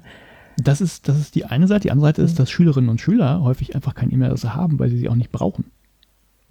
Ja, und erst dann, äh, erst recht dann sollten sie eine von der Schule kriegen, wie dieses, ne? Also die, klar. Ne, nur, nur zur Erklärung, wo kommt das Ja, ja. her? Also, ne, Ja, die haben ja. keine nicht mal irgendwie eine Web.de-Adresse oder weiß der Teufel was. ja. Brauchen sie einfach nicht. Melden haben vielleicht eine- irgendwo an und gut ist. Wir haben vielleicht eine, um sich bei, bei, bei TikTok anzumelden und so, ne? ich weiß nicht, aber das nicht auch okay ist. Mit Ja. Telefonnummer auch? ah, weiß ich nicht. Ja, Ja. weiß ich auch nicht. Ja, aber Naja. also zumindest bei, bei, bei Android brauchst, äh, brauchst du dann zumindest, um bequem damit arbeiten zu können, dann doch eine Adresse. Okay. Ja, aber ja, ne, also, aber es sind halt so lauter Sachen so, so ich, zum Teil läuft ja gerade auch äh, Schule im Emergency Distance äh, Learning Konzept auch so, dass dann äh, Arbeitsblätter ausgeteilt werden. Da, da wird halt, dann müssen die halt zur Schule kommen und dann steht da ein Karton mit den Arbeits neuen Arbeitsblättern und dann steht ein zweiter Karton, wo die alten Arbeitsblätter äh, reingeworfen werden. Und das ist der Austausch, weil du eben ja. nicht die Möglichkeit hattest, die, die, die Sachen vorher auszutauschen. Und letztendlich weiß ich auch ehrlich gesagt nicht, ob es richtig ist oder ob das okay ist, wenn die Eltern zu Hause die ganze Zeit jetzt Sachen ausdrucken. Ich muss erstmal einen Drucker haben. Ja, eben. Ich habe ja, keinen. Ich wollte gerade sagen, und das ist jetzt nicht eine Frage von Geld oder, oder technischen Know-how, sondern gerade Leute, die jetzt viel papierlos arbeiten, die haben zum Teil keinen Drucker mehr. Mhm. Ja, also, und ich muss ganz ehrlich sagen, so wir haben auch, also wir haben einen Drucker. Und ich glaube, der ist jetzt in dieser ganzen äh, mindestens achtwöchigen ähm, verstärkten Homeoffice-Zeit zwei, dreimal angewiesen. Mhm. Also kann ich dir wahrscheinlich einzeln abzählen, welche, welche Sachen wir ausgedruckt haben. Und wie viel ja. davon nötig wären, ist die andere Frage. Wenn, wenn der Drucker da ist, bist du also ein, eins liegt hier neben mir, das ist so ein Stichpunktzettel von einem der letzten äh, Webtalks gewesen. Mhm. Weil ich den gerne die, neben die dem Monitor Frage wird einfach sein, was, was nimmt man jetzt so in Summe als Gesellschaft daraus mit und was passiert dann? Aber kann ich auch nicht beantworten. Nee. Ich glaube ja eher dummerweise nicht so viel. Nee, wahrscheinlich, wenn hinterher wieder andere Sachen wichtiger werden. Ich fürchte, fürchte tatsächlich ja. Und der, der Wille zum Rückkehr des Regelbetriebs. Ja. Naja. Leuchtfeuer oder Strohfeuer? Wir behalten das im Auge, also den. Genau. Damit wir uns nicht verquatschen. Gerade sagen, wenn ihr das, wenn ihr das im Nachgang anhört als historisches Dokument, so war's. Was kann Guck man die mal, nächsten damals Zeit habt ihr euch voll gehört. Was kann man die nächsten Zeit denn so machen an Veranstaltungen? Ja, sag mal. Also. Wenn ich jetzt irgendwas tun wollen würde, was könnte ich dann tun, Anja? Also jeden Tag könnte ich mir zum Beispiel ein kleines Webinar anhören. Also kleines, kurzes, so 20 Minuten, eine halbe Stunde. Na, das klingt doch spannend. Vom was OER Camp. Da, Anja? genau. Also es gibt ja diese OER Camp ähm, Webinarreihe. Wie gesagt, wir wussten gar nicht, ob wir es jetzt letzte Woche, äh, letztes Mal schon richtig angekündigt hatten. Ähm, es gibt mehrere, es gibt mehrere Themen und jeden Tag der Woche ist ein anderes Thema dran. Ähm, genau. wir, es gibt montags die offenen Webtools mit Nele. Genau. Es gibt Dienstag dienstags, ist, ja? Jetzt macht das Sonja mit 100 tollen Quellen für OER. Genau. Dann kommt Mittwoch bin ich dran und erzähle irgendwas rund um Online-Kurse. Genau. Und donnerstags mache ich das Einzige, was ich kann, H5P.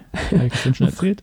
Genau. Und Freitag ist Kai dran mit Videos und Audios als OER produzieren. Genau.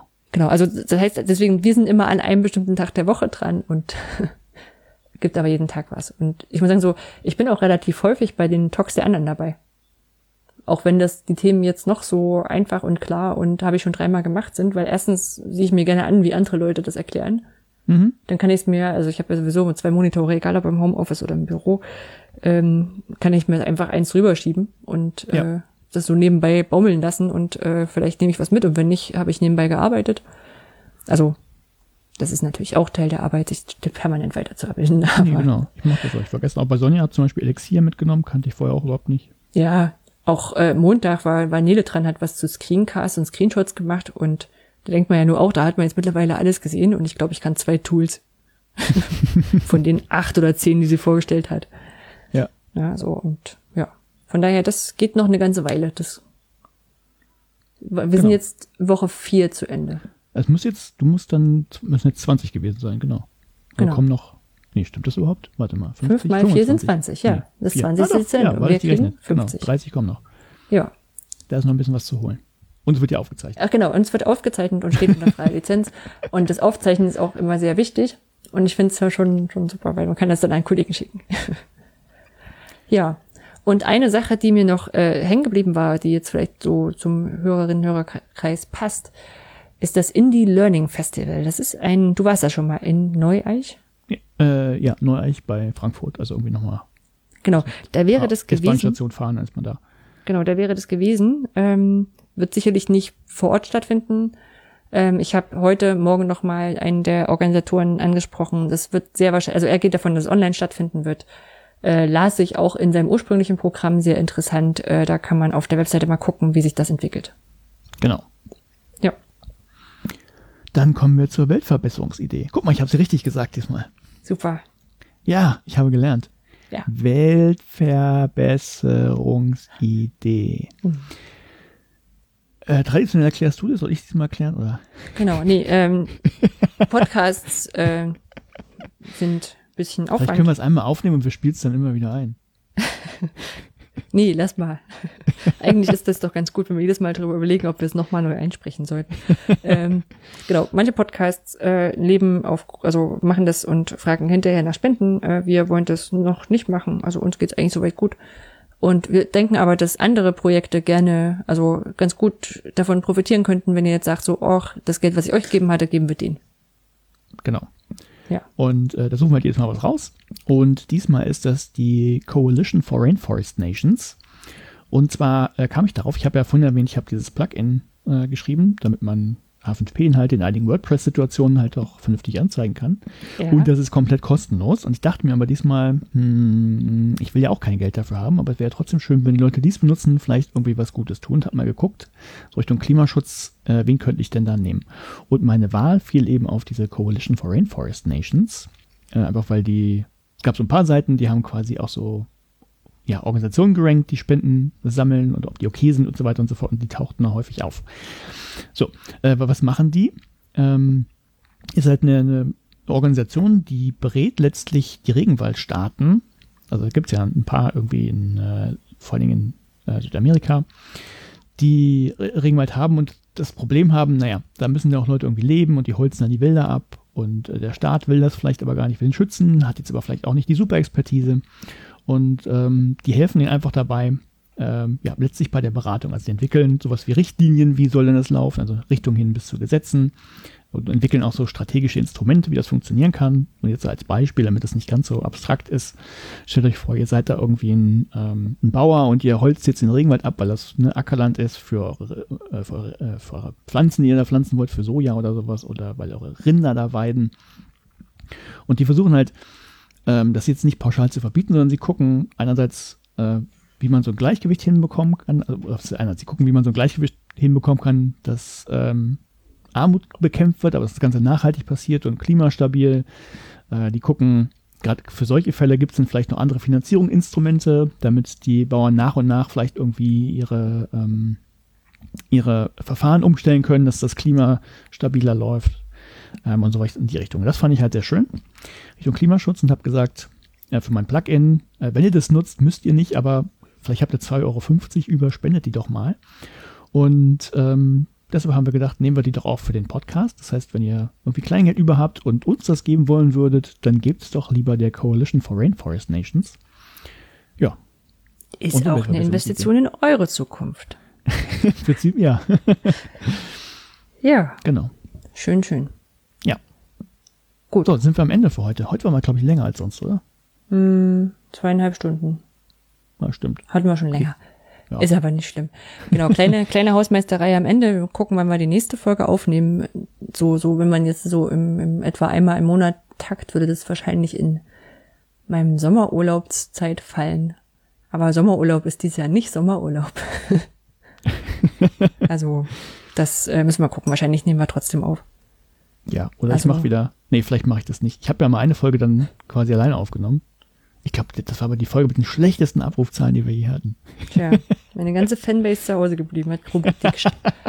Ja, nee, also ist halt schon irgendwie, ist irgendwie komisch dieses Jahr. Ich meine, äh, also erstmal nehmen wir den Urlaub so, also und ich nehme nehm frei und guck mal, was man dann mit der Zeit machen kann. Ob wir hier im Umfeld bisschen was Kleines machen, aber wir waren uns relativ schnell einig, dass das jetzt keinen Sinn macht, so einen, so einen Urlaub zu planen, wie wir sonst Urlaub Nee. planen. Also mit Nee, überhaupt nicht. Unterkünften und jeden Tag woanders und Museum und, und Zeug und Ja, das ist erstens, also ist für beide Seiten unsicher, für die, wo wir buchen, als auch für uns. genau. Naja. Wir gucken mal, wie es passt. Aber seid uns nicht böse, wenn wir vielleicht erst in sechs Wochen oder so wieder da sind. Genau. Webtalks muss ich ja auch noch machen. Also das zur, überlegst, da habe ich vor vier Wochen schon zugesagt, dass dieser Urlaub nicht, nicht regulär stattfinden wird. Ja, Okay. gut. Dann, Passt auf euch auf. weil wasch die Hände, sagt der, der, der Pintman von den, vom, vom Bildungsfernsehen. gut. Ah, schön. Ja, tschüss.